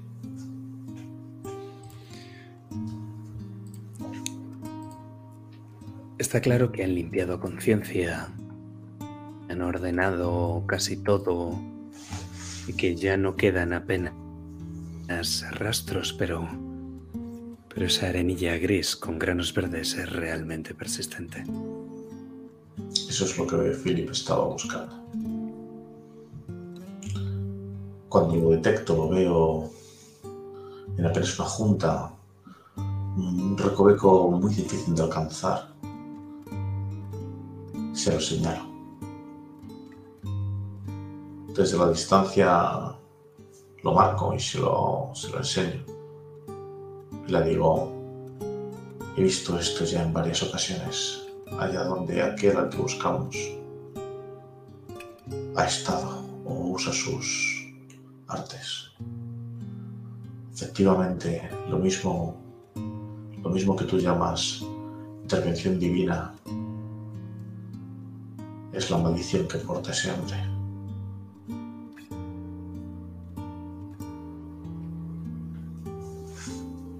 Yo no sé mucho de maldiciones, Philip. El padre Jacobo en la iglesia sí que sabe algo más. Ha destinado su vida a estudiar las leyendas del lugar.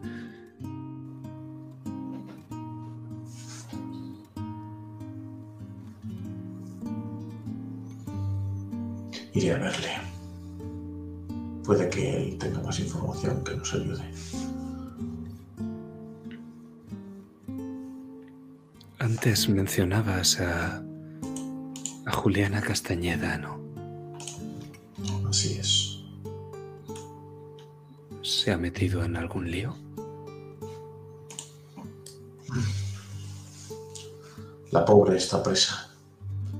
Presa por el capitán Ambroise de Gaol de Monte, que el emperador ha puesto aquí al mando de las fuerzas de Monte. No me gusta ese hombre. Parece un incompetente. No hemos venido a juzgar cómo administra la justicia del emperador aquí. Dios me perdone. Lo que venimos a hacer es salvar a tu pueblo. ¿Y qué hay del joven Moguis? No sabemos dónde está. Eso es lo que vienen buscando esos hombres y lo dejarán piedra sobre piedra hasta que lo encuentren. Por eso, si lo encontramos antes, podamos salvarlos. A todos. Juliana presa y Moguis desaparecido. Sospechamos que lo tiene cautivo. Ese al que estamos buscando, puesto que son los piadosos los que asaltaron el navío en el que se encontraba Maurice. Y desde que ocurrió eso... Eso no puede ser. ¿Por qué no? Porque si Juliana está con los piadosos, nunca habrían asaltado el barco de Moguis. Ese es el problema. A ella la apresaron... Y desde entonces su nuevo líder tiene otros métodos, unos métodos que no te gustan para nada. Hemos visto cómo la guarnición del Serradero descendía río abajo hasta la propia ciudad de Martirio, tiñendo las aguas de rojo. Esa no es la manera de actuar de Juliana, sino de este nuevo líder, que es más bestia que hombre.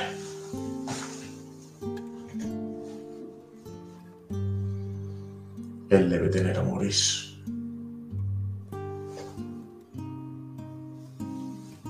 Te deseo suerte en su búsqueda, entonces. Hablaré con el padre. Le mando recuerdos de tu parte, si quieres. Y cuídate. ¿Notas, Philip, que se está cayendo algo?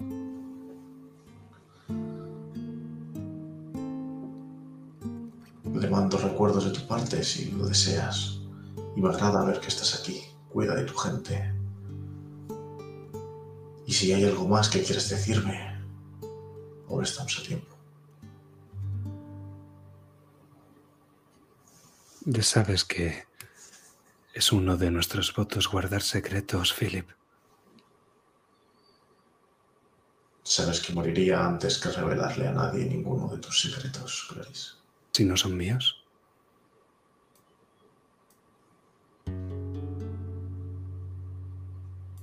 Protegeré tu conocimiento. Entonces creo que hay algo que debes ver.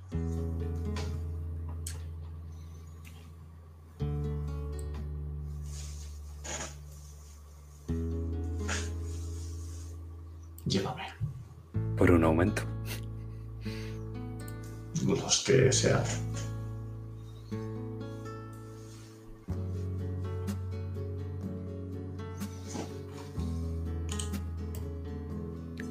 Y es que ahora lo que vemos es un árbol. Un solitario roble que crece al borde de un acantilado que da a la costa horadada. Y nosotros vemos las estaciones pasar hacia atrás, de la primavera al invierno, del invierno al otoño, del otoño al verano y del verano a la primavera. Y ahí vemos a un joven Moguis que está leyendo sentado con la espalda apoyada en el tronco un gran y pesado libro. Y justo entonces, un fino estoque que baja su libro y hace que Moguis mire hacia arriba. Yo pensaba que no llegarías nunca. Los montañeses de tu primo me han entretenido un poco, pero más vale tarde que nunca, ¿no? Sí, me alegro de que hayas venido. Y ahora lo que vemos es cómo Juliana se sienta en el árbol y ambos empiezan a hablar. Y no lo oímos, porque no nos hace falta. Y los vemos hablar, reír y jugar. Y vemos como Maurice intenta explicarle algo y Juliana se hace la dormida. Y vemos como Juliana se pone de pie e insiste en que Maurice coja una espada, pero él la agarra mal, se le cae de las manos y justo cuando va a tocar su pie, Juliana la coge y le da un pescozón en la cabeza. Y luego los vemos a los dos, juntos, rodando por el campo lleno de flores de primavera y levantando el polen a su paso, y los vemos caer el uno junto al otro, y los vemos besarse.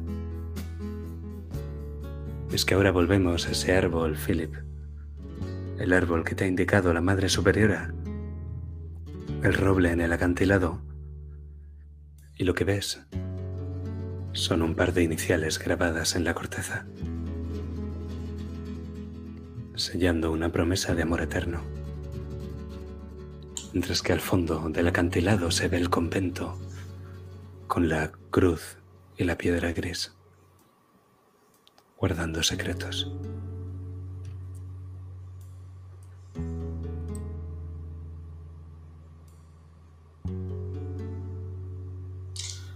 Puedes estar tranquila. Esto vendrá conmigo hasta que me den sepultura. Y más aún voy a intentar que se reúnan. El amor. Y la miro con una mirada suspendida. El amor es algo que no debería suspenderse. Es una pena cuando algo así ocurre. No todos tienen que vivir lo nuestro. Ella te mira sin decir nada, con una mirada que lo dice todo. Una vida cargada de secretos. Pero yo creo que es en esa mirada al borde del acantilado, con ese solitario roble, donde vamos a dejar la escena.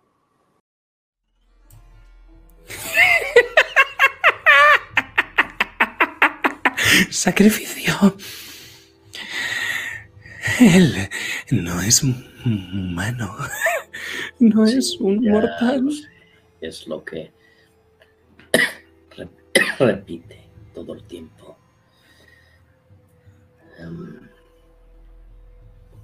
Veo esa... que tenga algo raro. No hace falta ni que te gastes el aumento. En cuanto lo has estado atando, te has dado cuenta de que su pecho estaba de alguna forma duro, aunque no llevara armadura puesta. De hecho, lo que lleva es un uniforme y un mosquete del ejército. Pero el uniforme ves que no se lo ha puesto demasiado bien. Y, de hecho, tanto el uniforme como el mosquete parecen nuevecitos. Al mirarlo mejor y tocar una cosa dura que haya en su pecho, te das cuenta de que su pecho brilla, como con un resplandor verdoso. Abro el uniforme. El fragmento tendrá más o menos el tamaño de una falange de un dedo, pero desde luego reconoces el color y el metal. ¿Con qué esto es? Lo que usa para controlarte. No me controla. A mí nadie me controla, pero las serpientes me persiguen. Los gusanos estaban muy cerca en esa celda, así que tuve que irme y le pegué a la monja. Espero que me lo perdone. Espero que Dios me lo perdone. Dios quizá, yo no. Voy a coger la cuchilla y intentar clavarla entre su piel y esa piedra para extraerla y ver cómo reacciona él. Un momento. Él empieza a chillar, como si lo estuvieras matando de dolor. Y te resulta muy difícil, Eric, porque cada vez que clavas la cuchilla y le haces daño, él sangra. No es como el encapuchado que no sangraba lo más mínimo, pero la sangre está mezclada con esa arenilla pequeña y grisácea que en el momento en el que las gotas caen al suelo, la arenilla empieza como a girar, a intentar compactarse hasta crear la forma de unos pequeños gusanos. Su piel cicatriza tan rápido que te resulta imposible operarle. Está sangrando mucho, mucho y muchísimo, y sabes que si sigues con tu operación, lo que harás será sangrar más y saldrán más de esos gusanos. Son mucho más pequeños que en el caso del encapuchado, pero ya sabes cómo de peligrosos pueden llegar a ser si hay muchos.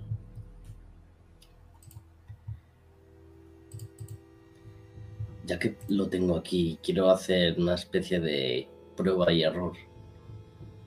Porque, ¿qué tal si hago esto mismo, pero en el agua? Si no entra en contacto con la arena o cosas así. Quiero probar, aunque no lo roleemos. Otro aumento. Vale. Me quedaría en 4.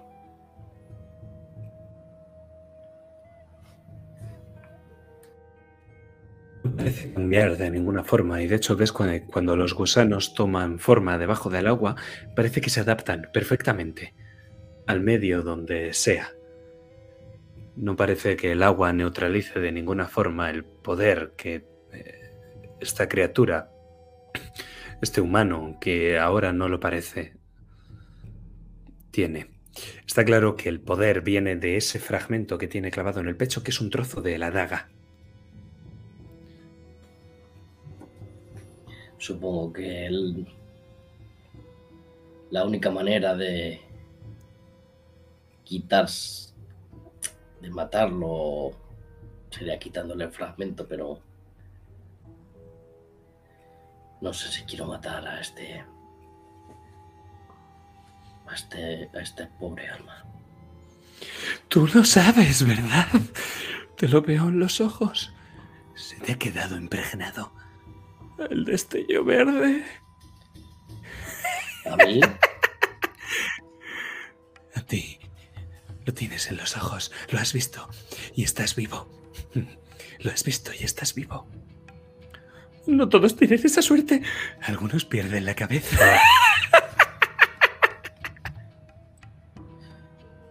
Bien. Te lo voy a quitar entero, a no ser que me digas todo lo que sabes sobre él. Gusanos. Serpientes. No. Sobre él. No sobre lo que te hace.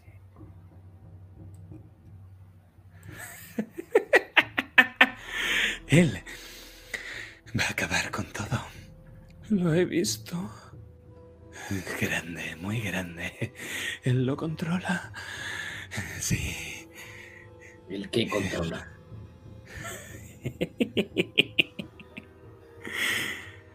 Gusanos, serpientes. Empiezo a clavar otra vez la cuchilla entre ese fragmento y su piel. Él grita de nuevo. Te digo, si sigues torturando a este hombre, ganarás corrupción. Llegado hasta cierto punto en el que sé que las heridas pueden ser fatales, paro. Y las heridas se regeneran conforme las vas haciendo.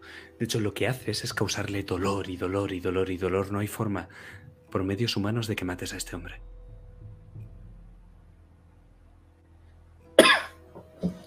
Bien. Como no vas a hablar ahora, vas a venir conmigo. Y si él viene a por ti, se tendrá que enfrentar a mí.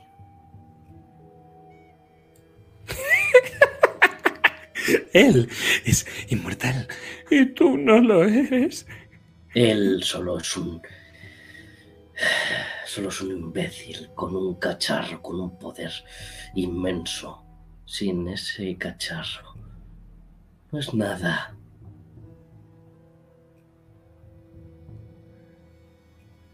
Ella lo hace inmortal.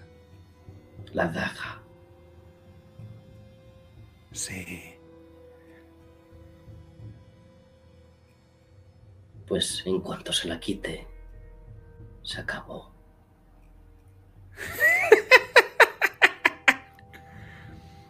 Y ahí cortamos la escena. Entiendo que te lo vas a llevar de vuelta a Martirio. En la costa no hay nada más que ver. Ah, ok. No hay nada más.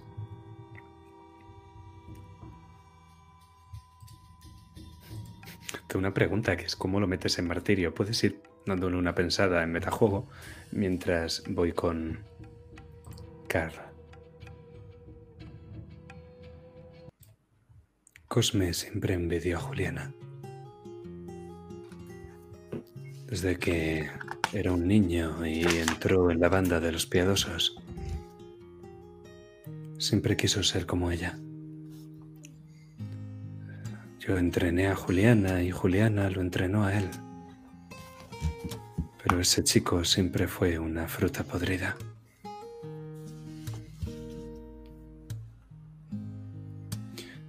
Todos los castellanos de Martirio saben que Cosme le tendió una trampa a mi hija.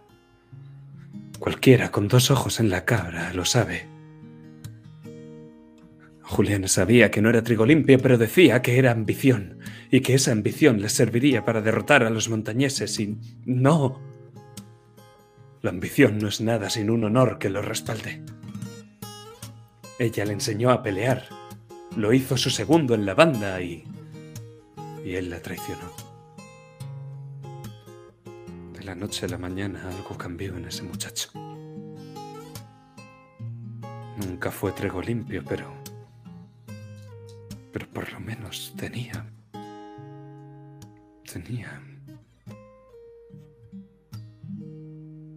era humano.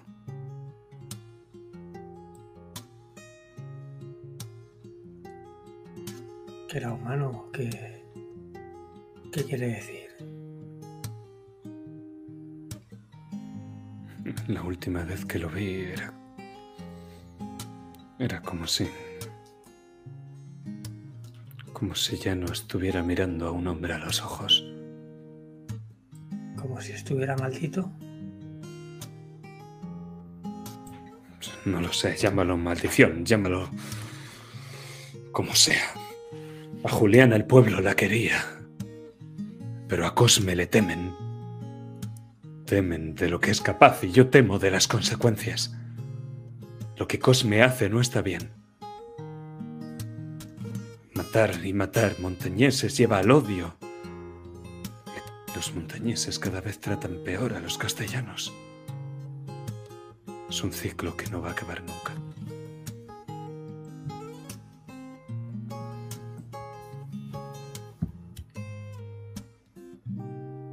¿Y sabe cómo traicionó Cosme a Juliana? ¿Qué hizo exactamente?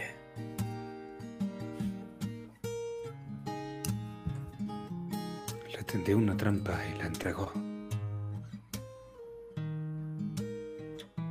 ¿A los montañeses? ¿A cambio de qué? No lo sé. A ver, aunque dicen que sí, yo nunca he sido uno de los piadosos. Me sobra honra y me falta piedad para haber sido alguna vez uno de ellos. Pero mi honor jamás me lo permitiría. Simplemente, Juliana me contaba las cosas cuando venía a cenar.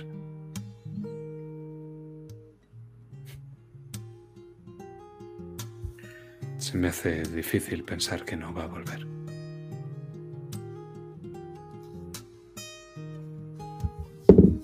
Procuraremos que siga viniendo a cenar a su casa.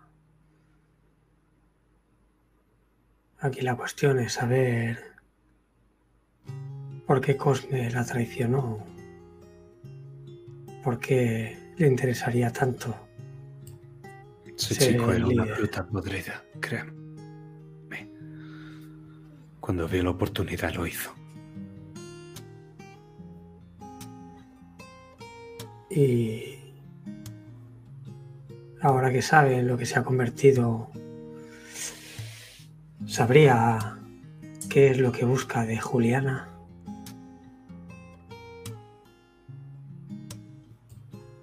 No, no lo sé.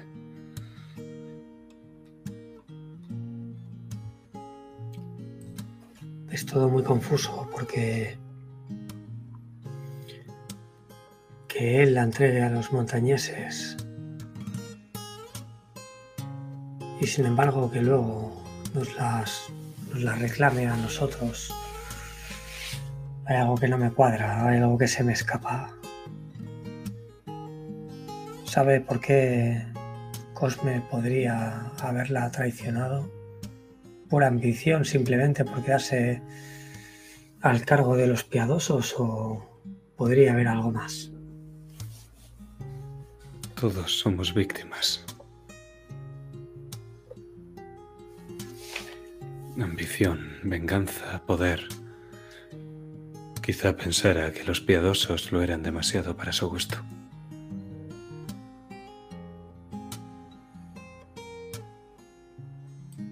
Quizá. Y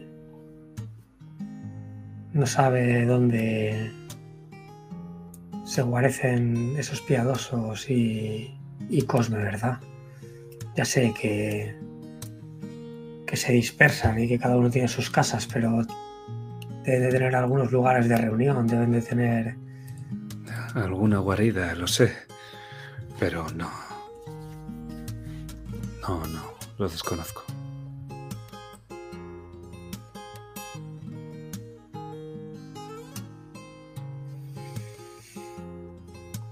Hay que encontrar esa guarida cuanto antes. Hay que encontrar a, como le digo, a Maurice. La única manera de poder salvar a Juliana por el momento, y quizá más adelante encargarnos de Cosme.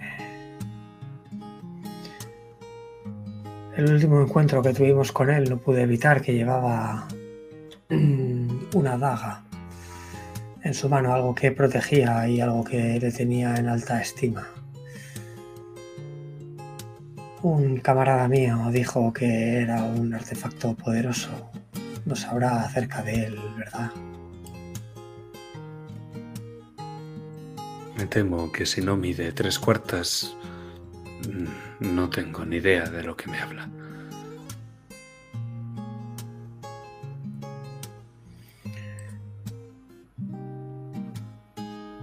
Pues, si no hay nada más de lo que...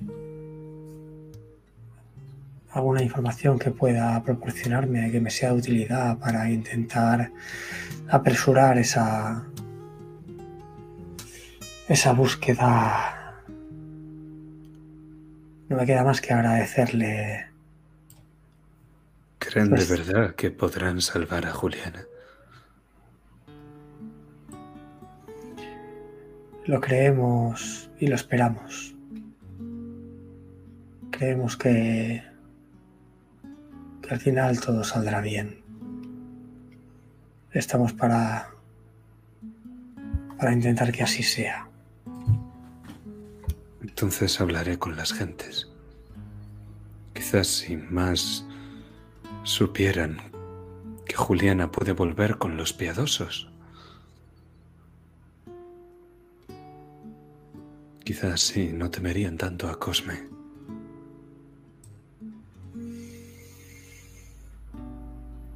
Se lo agradecería. Quizá también serían un poco menos hostiles con nosotros. Al fin y al cabo, sí, estamos al servicio de los montañeses, pero nuestra misión es otra. Es puramente de rescate y conciliadora. Así que agradeceríamos toda ayuda que nos pudiera proporcionar, y si eso conlleva hospitalidad dentro de estas tierras, es algo que recibiríamos de buen grado. Haré lo que esté en mi mano. Y créame, señor Holstein, que donde un castellano no llega con la mano, llega con la punta de su espada. Sí, es algo que he podido comprobar, maestro Jiménez. Jimeno. Sí, como sea. Con Dios. Le agradezco su extraña cortesía, maestro Jimeno. ¿Otro combate? No. Seguramente no saldría bien parado. Quizá en otra ocasión. Si te crees la derrota antes de encontrarla, desde luego ella irá a tu encuentro. No la creo. Quizá aplazo esa decisión para más adelante. Seguramente volvamos a vernos, maestro Jimeno. ¿Con Dios? Auf Wiedersehen. Muy bien. Pues ahora me vais a permitir volver a las calles de Martirio, porque yo creo que más o menos habéis recopilado un poco de información aquí, un poco de información allí. Yo me imagino que estamos ahora mismo ya al caer la tarde, y creo que es buen momento para reuniros. Decidme, ¿os vais a reunir en esa posada o en algún otro sitio?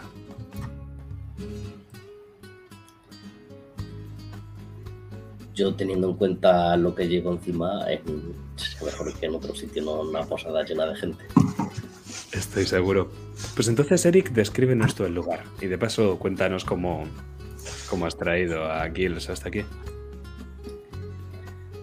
Pues para traerlo he utilizado un saco enorme de patatas que han tenido a bien prestarme los soldados. Es uno de los sacos que les ha sobrado de la comida. Y con uno de los pañuelos que llevaba encima he amordazado a Gilles para que no grite ni haga ruidos extraños.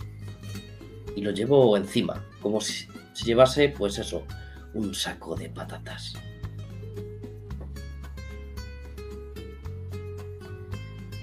Y nos vamos a reunir en una de las habitaciones del Alcázar, una que ha tenido a bien el capitán Ambroise en dejarnos para nosotros, con una pequeña mesa, con libros y con una pequeña celda en la que dejo al cautivo que llevo en el saco.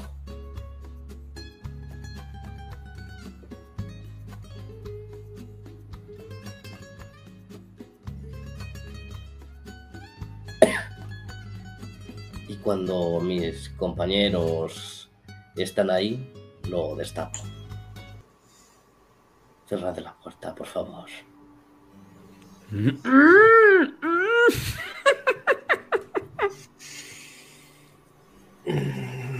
Vaya, Eric.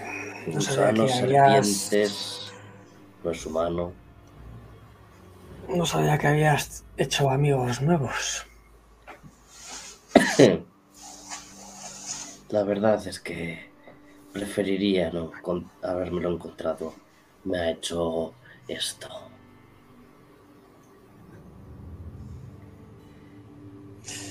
Seguro que será una buena anécdota. La verdad es que no. Tan solo me ha disparado cuando iba en el bote y he tenido que subir al risco en el que estaba para embestirlo. No parece que se haga daño como un humano normal. Debe ser por esta cosa. Y Eric toca con su navaja esa piedra.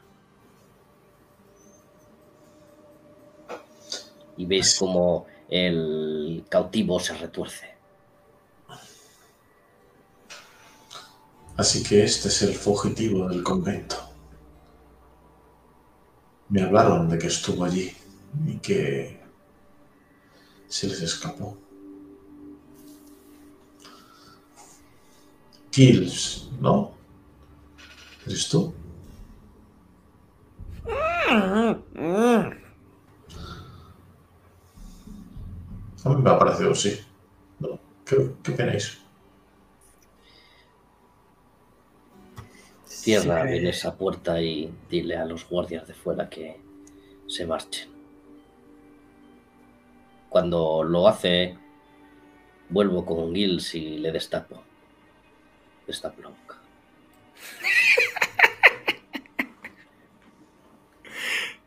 Loco. Ahora me llaman Gilles el loco porque dicen que estoy loco.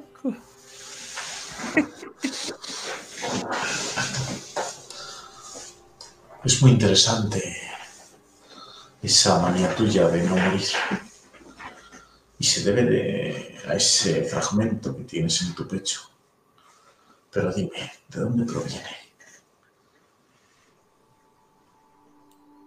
Ella. Mucha fuerza, un destello y ¡pum! Y entonces caí por el acantilado.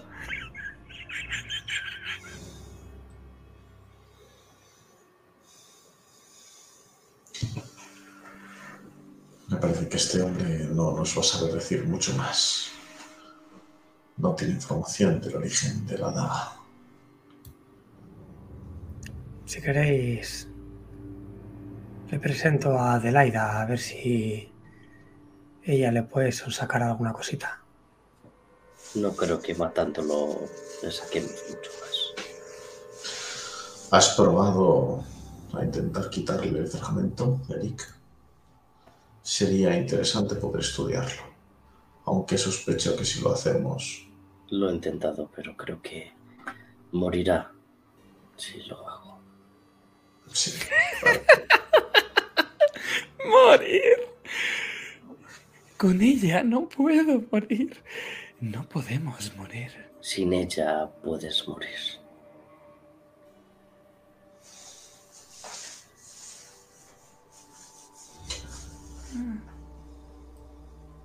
Y ya has dicho no podemos. ¿Por qué vas a borrar, Gilles? ¿Quién más no puede morir? Él. ¿Estáis conectados de alguna manera? ¿Sientes...? Me persiguen. Los gusanos, serpientes, monstruos.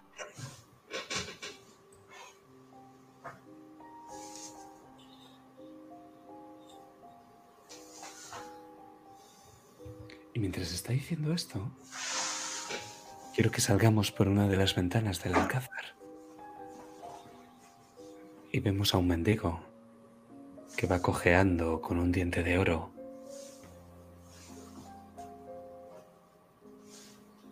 Que va caminando hasta debajo de uno de los puentes de la ciudad con el rumor del río. Y allí el mendigo pone las dos manos como si fuera a recibir la comunión. En ese momento, una mano enguantada deja caer unas monedas de oro y el mendigo se aparta del puente y señala hacia el alcázar, hacia vuestra ventana. Y el encapuchado que le ha dado las monedas sonríe.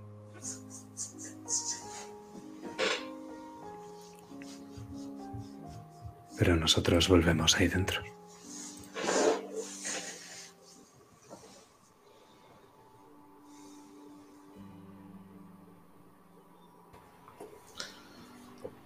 A mí me gustaría poder ver al párroco de esta ciudad. Me han dicho que quizás él pueda darnos más información. Sobre todo sobre ese objeto. O de la maldición que pesa sobre estos. ¿Y el padre de Juliana?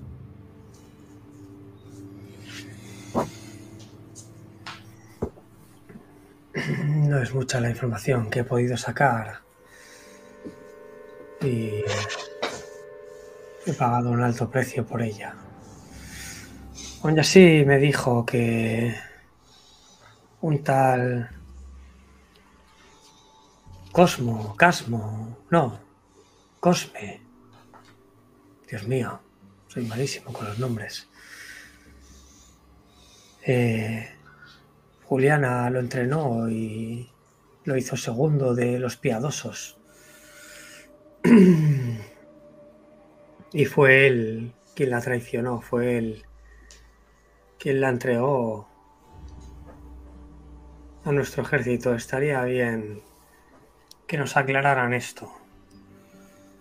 No ha sido una prisionera normal, según lo que dice el maestro Jimeno. Fue una entrega. Y ese tal Cosme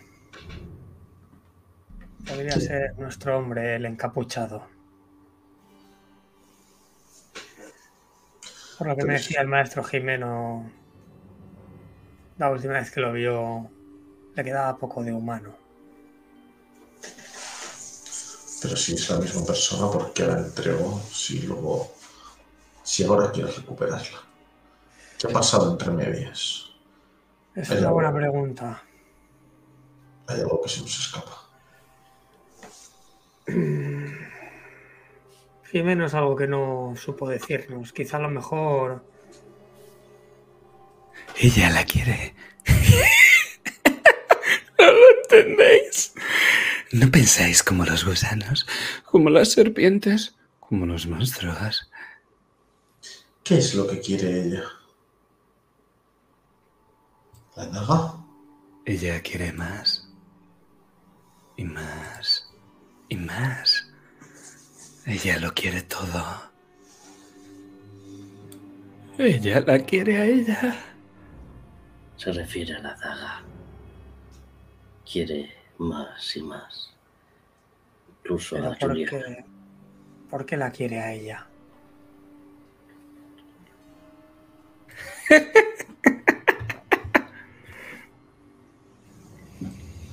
Está claro que el contacto con ese arma dejó una huella profunda en nuestro enemigo y que ese fragmento, ese pequeño trozo que está incrustado en este hombre le ha llevado a la locura. Gilles, el loco no está loco. Gilles, el loco ve mucho más lejos que vosotros. Os veo caer, os veo siendo mortales y lo veo a él alzarse, siendo inmortal. Gusanos, monstruos, serpientes.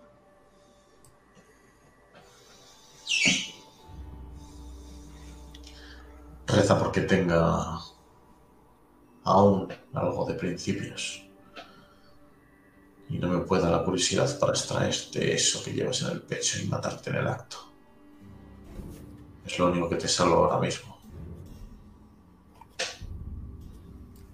Tú sabes, Felipe, que pese a que Eric lo ha intentado con armas, es imposible con un arma blanca o con cirugía humana extraerle eso del pecho porque la carne cicatriza demasiado rápido. Pero en cambio, con otro artefacto Syrneth. No es que fuera sencillo, pero sería posible. Lo sospecho que quizás yo con el orbe sea capaz de extraerlo. Sé cómo reaccionan la gran mayoría de estos artefactos en presencia uno de otro, incluso cómo pueden atraerse de esa manera y quizás sea suficiente para extraer la esquirla que lleve. Pero me preocupa que, con todo el daño que ha sufrido, al retirar ese fragmento caiga fulminado. Entonces... Sabes que con toda probabilidad, si tú lo extraes, él morirá. Aunque no aprecio a este demente, una vida es una vida. Y es lo único que le está salvando ahora mismo.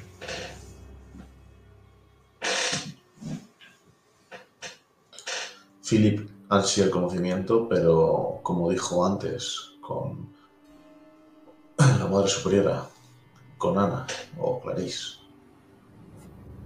has conseguido vivir tantos años rodeado de este artefacto precisamente porque sabe dónde está la línea que no hay que cruzar.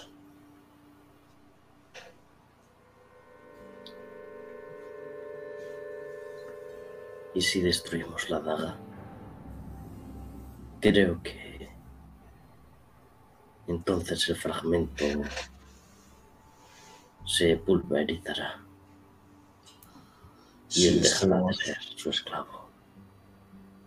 Si destruimos la daga ya no habrá ningún problema, porque ese ser obtiene su poder de ella.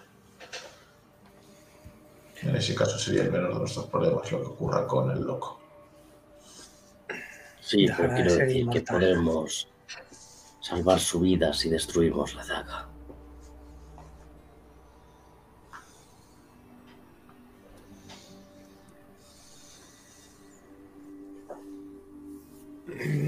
A mí lo que me preocupa es que el capitán Ambroise obviara el cómo Juliana fue a parar a sus calabozos. Entiendo que sería más una cuestión de orgullo. Allí en Montaigne dieron la noticia como un gran éxito, como que habían conseguido atrapar al fin a la líder de esta banda que organiza la resistencia contra el imperio. Si en cambio realmente no fue más que un regalo entregada como un presente, le quita mucha narrativa a la historia, ¿no crees? Sea como sea, la tienen en el calabozo y eso es lo que les importa. De eso estoy seguro, pero... ¿la entregaron sin más? ¿No les pidieron nada a cambio? Eso es lo que empiezo a sospechar. A raíz de ello es cuando han empezado a suceder todas estas cosas tan extrañas. Creo que sería un buen momento para tener unas palabras con el capitán. Estoy de acuerdo. Aunque yo debo hablar con el párroco. Con el padre Ángel, creo que era. Preguntaré por él.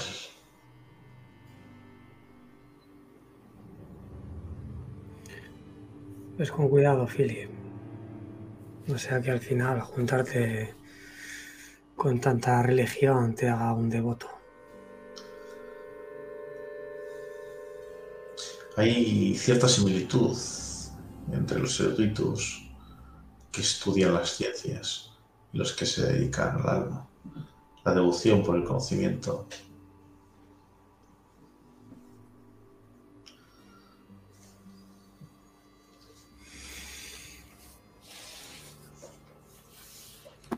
Entiendo que mientras Philip va a ir a la iglesia de San Simón, Eric y Carl van a hablar con Ambroise. Carl seguro. Sí, sí.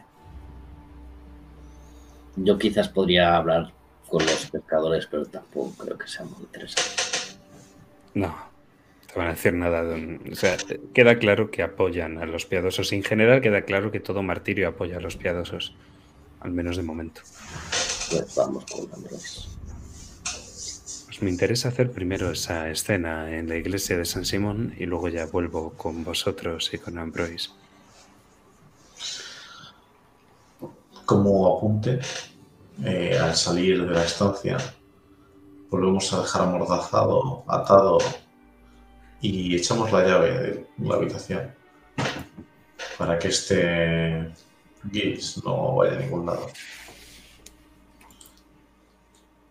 A no ser que mis compañeros se lo quieran llevar con él, eso ya con ellos. Mientras estás poniendo la mordaza, te mira como con ojos suplicantes. Me persiguen. Me persiguen. Ese es tu problema. La portada principal de la iglesia de San Simón es de estilo barroco, con imágenes de reyes de Castilla y hazañas contra los lunares y milagros de los profetas. Hay un gran arco de medio punto y pilastras con capiteles corintios que dan lugar a una puerta de madera oscura con remaches de hierro. No es una catedral, ni una basílica, ni una colegiata, pero es una iglesia muy bonita, Felipe. Estás en la puerta.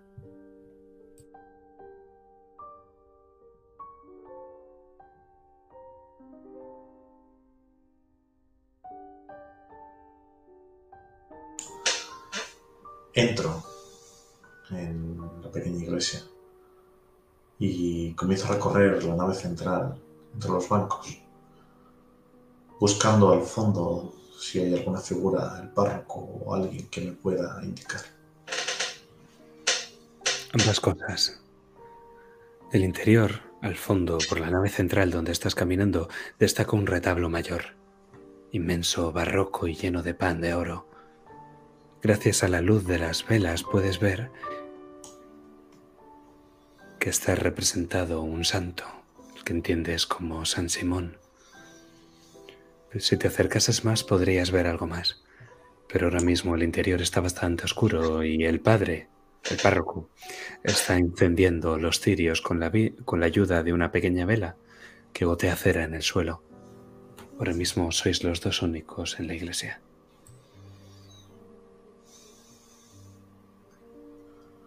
¿Es usted el padre? Aquel ángel que llaman Jacobo. Que Dios guíe vuestros pasos a la casa del Señor, forastero.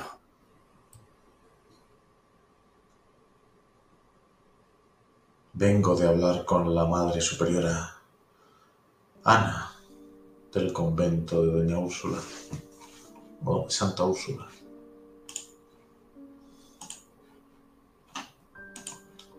Me dijo que quizás usted pudiera iluminar mi búsqueda. Yo solo soy siervo de Dios.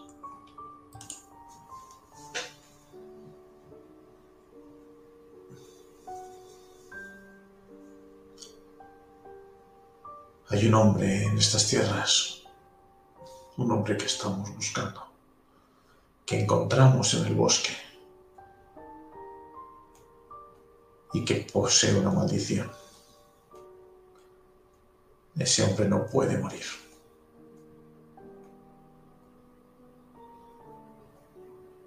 ¿Sabe algo al respecto, padre?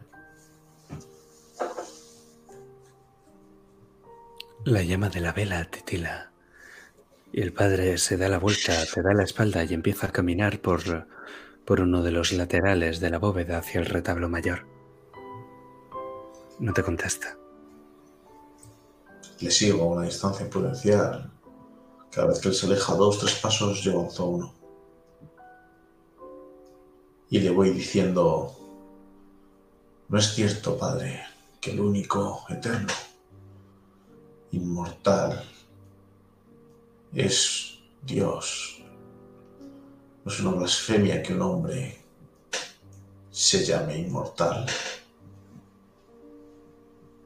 Decidme, como si no puede ser solo una maldición lo que lleva.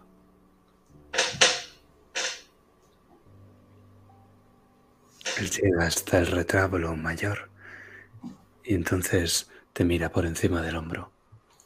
Un momento, Felipe. Y si no me equivoco, me quedan 2. Tenía 5, gasté 1 y 1 antes. Este sería el tercero. Sí. Sí, lo gasto.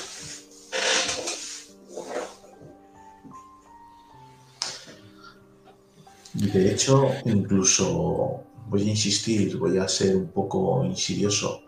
Y le voy a tirar por el ibris con imprudente para recibir un punto de héroe a cambio de meter el dedo en la llaga. Y le digo: aquí, entre el pueblo, las gentes de Martirio parece ser que le tienen como un héroe, un salvador. Aquel que vendrá, pondrá fin a su sufrimiento. Pero no los convierte a todos en pecadores si aquel blasfemo que se hace llamar inmortal es el que viene a salvar sus almas. Más me parece un diablo, un demonio que viene a arrastrarlos al infierno. La ira del tercer profeta no es blasfemia, sino arma de Dios. Vigila tus palabras, forastero. Vigílalas. Finjo cierta sorpresa y digo: perdone, no soy tan experto en el tema como usted.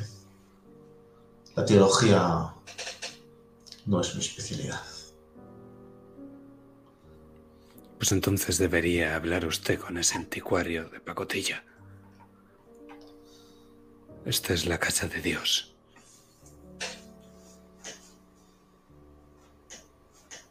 No es lugar de blasfemias.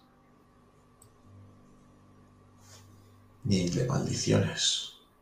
Pero hay una que se cierre sobre todo Martirio. No conseguirá nada negándolo.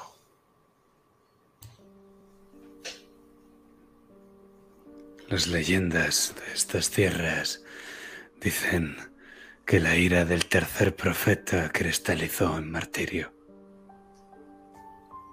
Y que cuando él, con su espada divina, lanzó un tajo hacia la tierra, la costa se horadó. Cuenta la leyenda que parte de la espada se fragmentó en vestigios por toda la costa. Fragmentos de la ira de un profeta que ningún mortal puede soñar con empuñar, al menos no si quiere ser humano. Y ahí la maldición. El poder es demasiado vasto. Gracias, padre.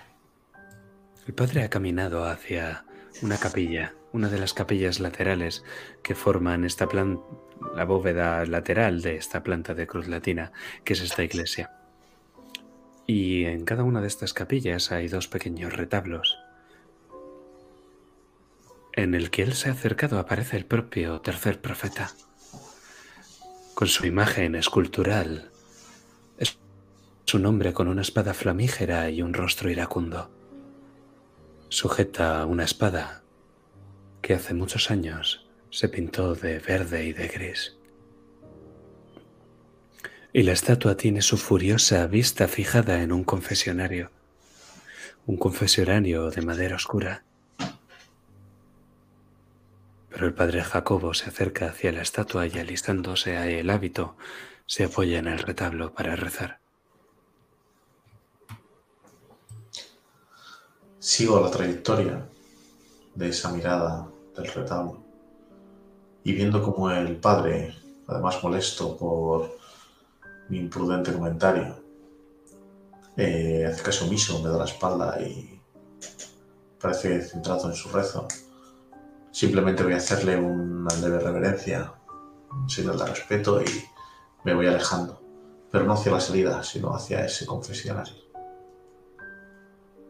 Observo la superficie y me interno, buscando alguna marca, algún símbolo. Es un lugar oscuro. Las luces no han terminado de encenderse y conforme cae el sol en el mar, esta iglesia cada vez es más oscura. No hay nada en su interior.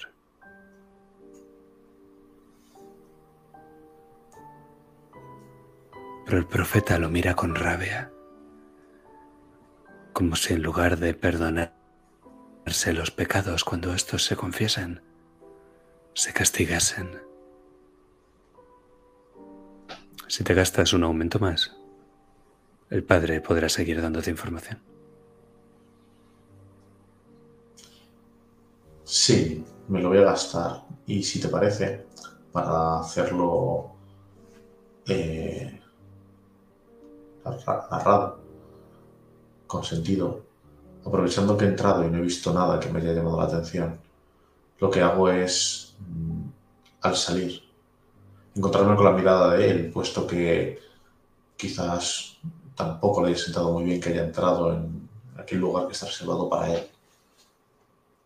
Y con esa mirada quizás ardiente que me está dedicando le digo: perdóneme, padre, pero quizás pudiera acercarse un segundo y que pueda limpiar mi alma.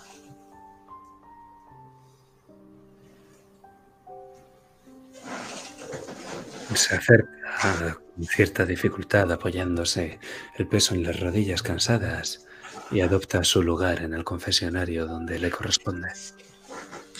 Yo me paso al lado y atravesaba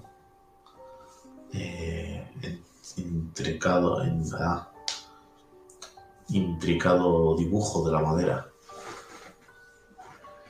Espero, aguardo sus palabras. Puede que haya una forma de acabar con la maldición. Neutralizar el poder del fragmento. Pero no creo que ningún mortal pueda.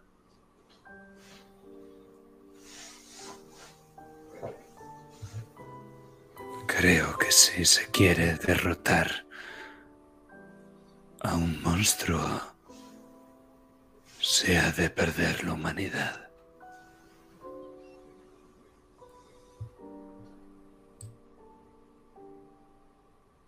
Gracias, padre. Buscaré al anticuario. Quizás él pueda decirme más. Solo un fragmento. Solo un fragmento puede con otro fragmento. El poder del profeta es el poder de Dios.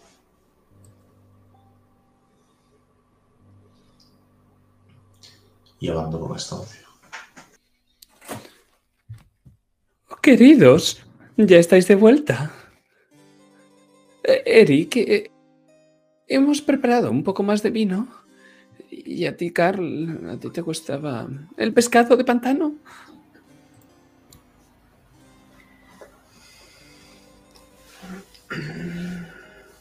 A mí me gustan bastante más las respuestas, Capitán Ambroise. Oh, mi capitán.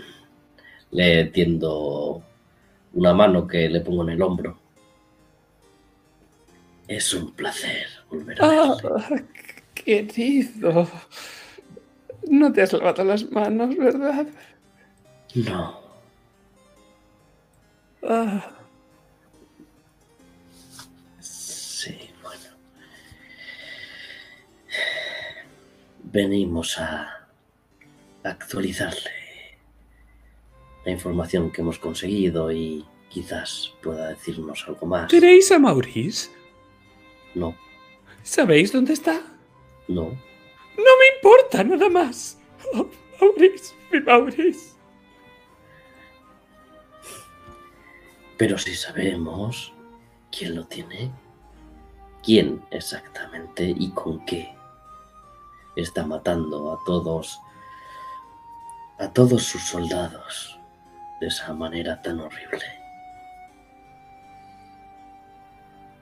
¿Y qué puedo hacer yo?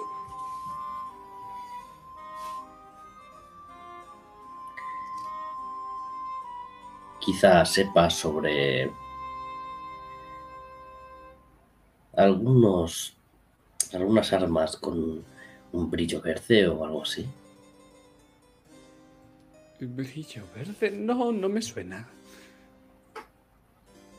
Pero, ¿me están preguntando a mí de armas? No he empuñado muchas.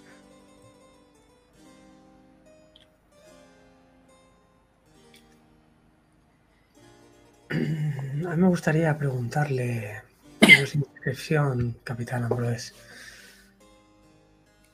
¿Cómo hicieron captiva a Juliana?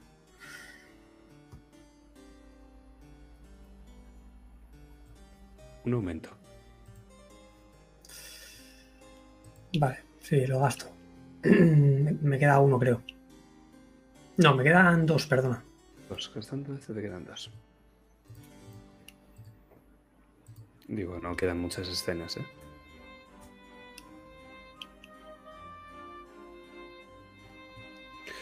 Ay, es un poco embarazoso. Seguro que quieres oír la historia. Sí, por supuesto. Toda la información de tenerse en cuenta. Nos encontramos a la mujer prácticamente desarmada. Está claro que había sido herida. Nada muy grave. La tratamos. Bueno, primero la detuvimos. Le leímos sus derechos y luego ya la tratamos. Les fue muy sencillo, lo sé.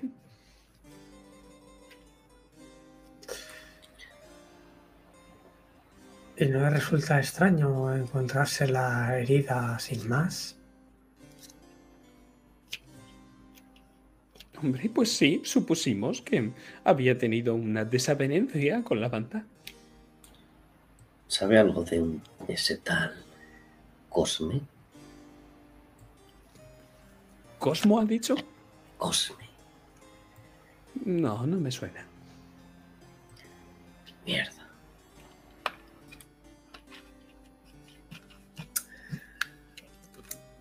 Verá, nos habían llegado ciertos rumores que nos decían que ese tal Cosme había entregado a Juliana al ejército. ¡Qué desagradecido! Los castellanos son unos salvajes, ¿no creen? Sí, estamos de acuerdo, pero no tiene nada que ver ser un salvaje con un mentiroso. No sé si me entiende. ¿No? Sí, lo suponía. Lo que quiero decir es que de quien recibimos la información realmente no le encuentro ningún motivo por el que nos pudiera o nos tuviera que mentir. Pero qué mentira ve usted, monsieur Holstein. No veo ninguna mentira. Me refiero al hecho de que nos dijera que Juliana había sido entregada al ejército y por ende traicionada por su amigo Cosme. Entregar, yo no lo llamaría entregar. Peleó un poco. Y en ningún momento vieron ustedes a ese tal Cosme, ¿verdad? ¿Cosmo ha dicho? Verá, el nuevo líder de los piadosos, Cosme, con E, quiere a Juliana. Y la quiere para una especie de sacrificio. Ay, no. Qué desagradable. Y no lo digo figuradamente. Ay, por Dios. Bueno, pues rescaten a Maurice y derroten a ese hombre. Sí, creo que es el mejor plan que he tenido hoy. Sí, desde luego es un plan sin fisuras, capitán. Pues ¿a qué están esperando? Tiene usted razón. Y me acerco a Eric y le digo sutilmente, quizá con la persona que deberíamos hablar es con la propia Juliana. Sí. Gracias por su maravillosa ayuda, capitán. Ay, pero ya se van. Sí, como sabe, el tiempo corre. Ah, claro, perdone. El general Richard tendrá que estar aquí mañana por la tarde. La última misiva que recibí me decía que se estaba adelantando. Quizá llegue al alba. Lo solucionaremos antes. Eso espero. Au revoir. Nos vemos, capitán.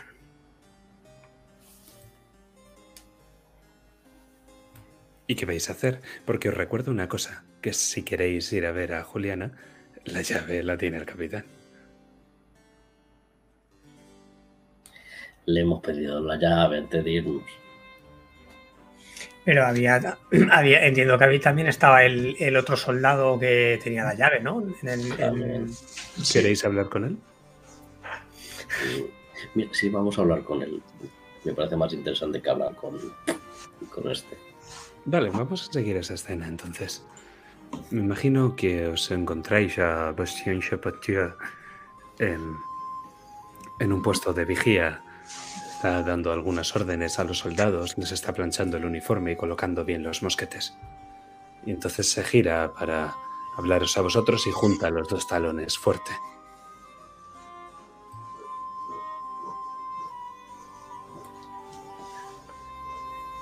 ¿Cómo se llamaba usted? ¿Bastien? Oción. Bueno, sí. Creo que tienes la llave de la celda de Juliana y necesitamos hablar con ella. No, señor. Me temo que eso no es posible. Sí, es posible. Metes la llave en la cerradura y abres la puerta. No, señor. Yo solo puedo hacer eso cuando me lo diga el propio capitán Ambroise. El acento que tiene este hombre es cerradísimo. El capitán Ha dicho que hagamos todo lo posible por traer a Maurice de vuelta, y entre ellos es hablar, como dice mi camarada Eric, hablar con Juliana. Solo obedece una orden directa del capitán Ambroise. Oh, y aparece Philip. Quizás del emperador. Y les saco esa misiva que nos dio, esa carta en la cual nos autorizaba para hacer toda nuestra investigación. Excusez-moi, monsieur Philippe, pero en esta carta no pone que tenga que seguir sus órdenes. Aquí pone que recibiré un perdón si colaboro con ustedes, y creo que no me tendrán que perdonar de absolutamente nada porque no he hecho nada malo. Está usted obstaculizando una investigación. Me está poniendo un poco nervioso. ¿Es mutuo?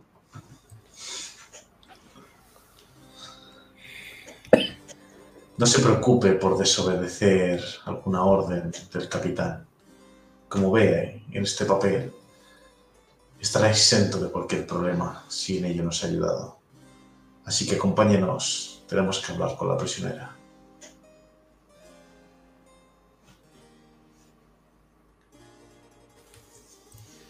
Tres aumentos, en grupo. Mira, si tenemos que ir a buscar al capitán otra vez para no gastarnos los tres aumentos, es que prefiero hacerlo. ¿Hacerlo? Pues lo hago, es que... ¿Y si me das un punto de héroe, valdría también? Creo que ya no te quedan. Ah, bueno, sí, porque has usado el aljibres. ¿Un punto de héroe cómo? ¿Utilizando alguna de tus habilidades? Es que, amigos, en la corte no lo veo. No. Para crear una oportunidad. Y la aprovecho con mi oportunista. Os dejaría eso si le queréis robar las llaves. Vale, pues en ese caso, ya que él no parece querer colaborar a pesar de todo, voy a intentarlo. Me voy a gastar... Me voy a gastar yo el aumento para crearle la oportunidad a Philip. Y cojo por el hombro a Bastien como si fuera un amigo y le digo: vamos, hombre, no hay necesidad de tener que hablar con el capitán Ambroise. Él nos ha dado total autoridad. Y además le tienen alta estima. Él lo considera casi su mano derecha. Es usted, por lo que nos ha podido insinuar, casi su confidente. Es la persona, casi la única persona en la que realmente puede confiar. Supongo que por eso tiene unas ciertas responsabilidades. Y le voy frotando la espalda todo lo que puedo, lo halago todo lo que puedo, le intento decir todo lo bueno que es. Mientras le voy dando la vuelta rodeado para que le dé la espalda a Philip y a Eric. Pues tenéis las llaves y entre palabras y tal se escucha un ligero tintineo que no resulta audible para el bueno de Bastión. Y ya cuando doblamos la esquina os imaginamos con esas llaves en la mano. Lo que pasa es que, y ya os los describí en la primera sesión, hay mucha seguridad de camino, y en cuanto llegáis a la primera verja, los guardias os miran, os dicen: ¿y el capitán? Terminando la cena. Esperaremos, pues. Pues vais a tener que esperar mucho porque el capitán tiene una terrible indigestión, producto del terrible pescado de estas tierras. Es cierto. Yo lo he escuchado, ya sabes. Y yo lo he olido, dice el otro del lado. Entonces... será mejor que nos dejéis pasar, porque creo que no queréis esperar toda la noche aquí, ¿no? Pues os cuento lo que va a pasar, que es, si os gastáis todos los aumentos que os quedan, convencéis a todos los guardias de camino a la puerta. Ya. ¿Habláis con el capitán entonces? Sí. Pues os suelta un... ¡Oh, haberlo dicho antes! ¡Marchemos, pues! Y atravesáis la primera verja, la primera escalera, la segunda verja, la segunda escalera, el pasillo, la tercera verja, los del falconete os saludan, los oficiales, los otros de más allá. Conforme la recorréis por segunda vez, vais recordando que bueno, está bastante bien guarecida, y ese falconete además apuntando hacia el interior de la celda, o más bien hacia el recodo del pasillo que da hacia el pasillo donde están las celdas. Es todo un laberinto, es alcázar. Y así lo es hasta que llegamos a la celda de Juliana. Recordad esa celda con una pequeña mirilla a la altura de los ojos, y el capitán Ambroise pues directamente abre la puerta y os invita a pasar como la otra vez.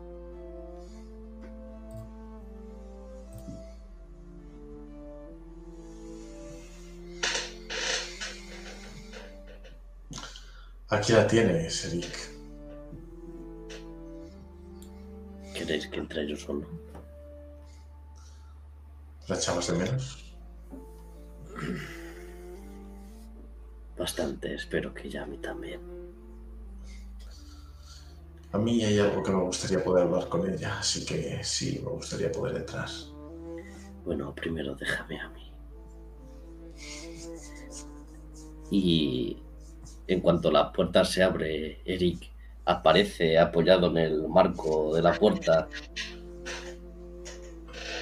moviendo esa melena rubia que tiene. Mi amor.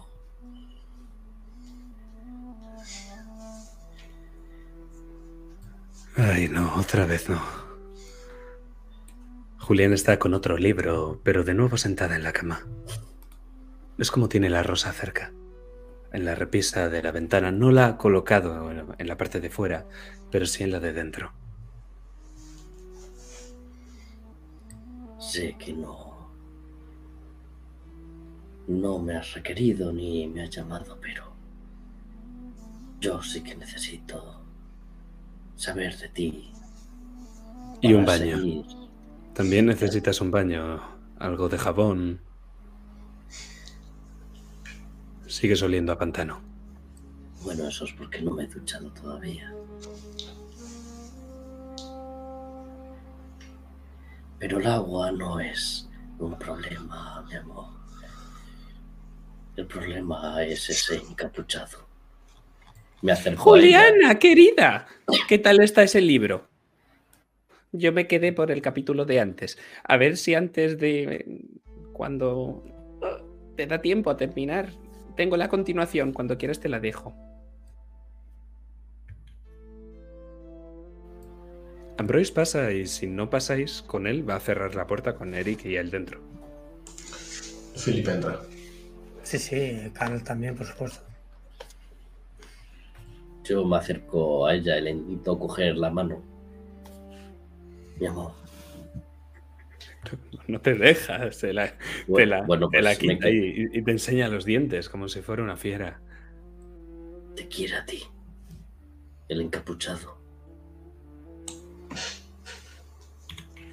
¿De quién hablas? Del otro líder, el de la daga verde, Cosme. En el momento en el que lo mencionas, la llama en los ojos de Juliana titila como una vela al soplarse.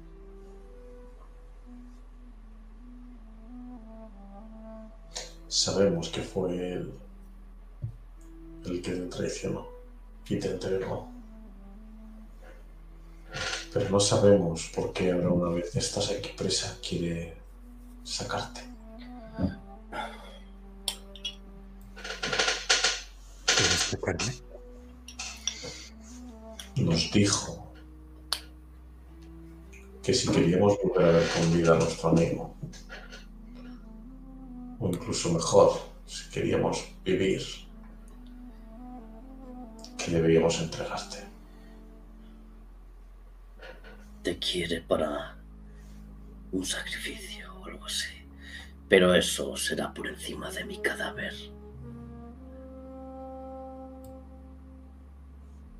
¿Por qué no dejáis de mentir? Parad ya. ¿Creéis que no me he enterado de lo de ese general que viene a Martirio a matarlos a todos? No vais a sacarme más información, malditos montañeses. Será por encima de mi cadáver. ¿Quién los va a matar a todos así? Ese encapuchado. Ya nos ha dado una buena muestra de su poder. Puede que Cosme sea un peligro, pero si lucha contra Montaigne hace honor a su pueblo. Matando a toda la guarnición de la Serradero y dejando que sus cuerpos floten río abajo hasta la ciudad. Esas son las maneras que tú enseñaste a tu gente, a los piadosos. Un aumento, Felipe. Lo gasto. Es el último que me queda. Notas que sus palabras no tienen nada que ver con lo que siente. Se hará lo que sea necesario en la guerra. No es verdad. No eres así. Tú tienes un buen corazón. No voy a traicionar a mi banda. No tienes por qué hacerlo. Pero él sí que te traicionó a ti. Si no encontramos a Maurice, Martirio caerá. Y para encontrar a Maurice tenemos que derrotarse. ¿Qué ha pasado con Maurice? ¿Cómo sabéis lo de Maurice? Lo tiene secuestrado.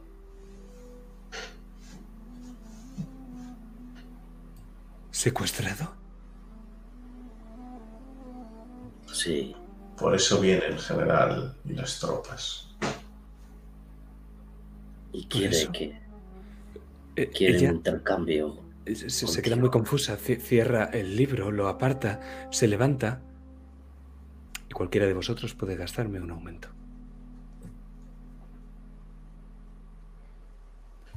Eric, ¿ves cómo se queda mirando al capitán Ambroise?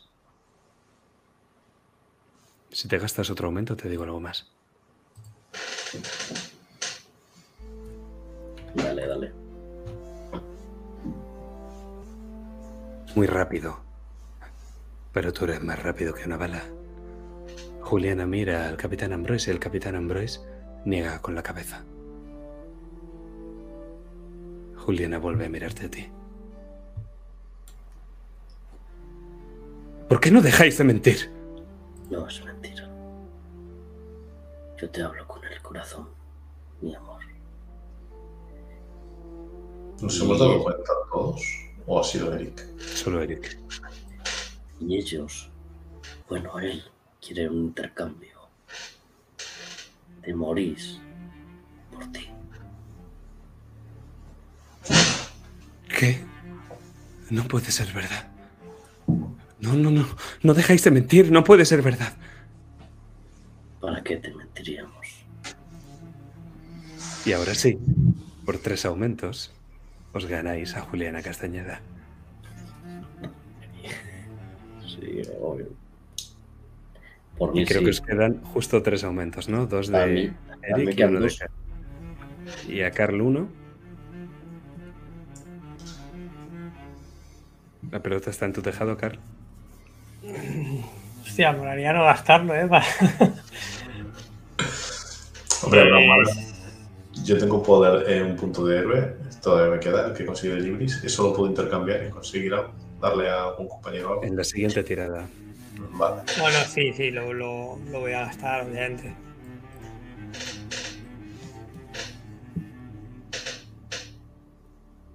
Pues vemos cómo a Juliana le cambia la cara entera.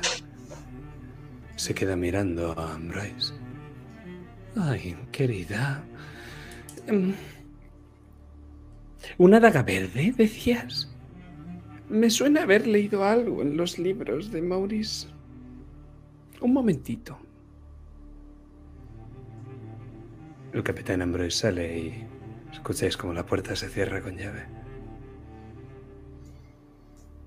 Espero que tenga una explicación para esto, capitán. Bastión.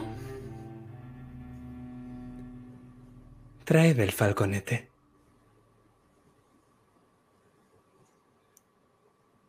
Pero nosotros nos vamos de aquí para ver una última escena más.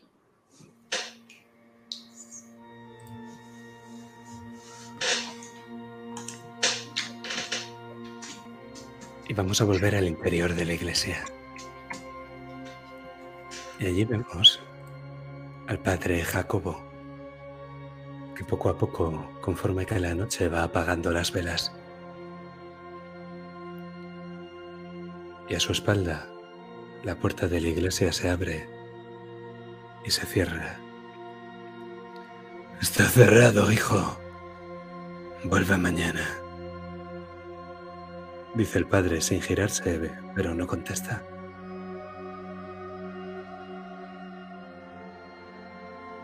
Y cuando escucha que nadie le responde, el padre Jacobo se da la vuelta a tiempo para ver cómo entre la oscuridad hay una figura que se ha arrodillado en el lugar que Philip ocupaba en el confesionario.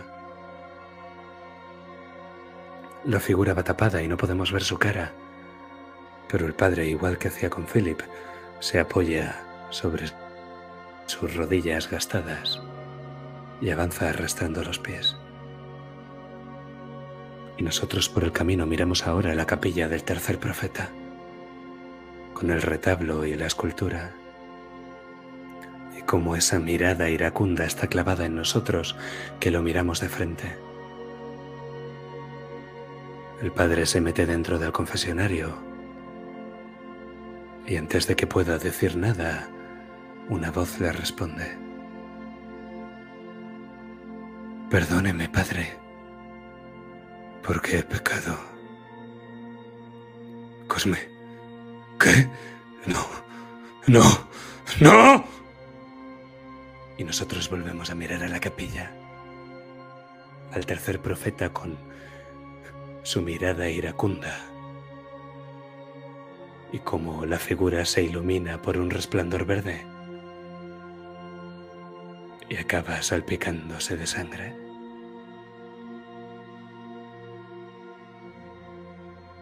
Damas y caballeros, esto ha sido El Náufrago, tercera sesión.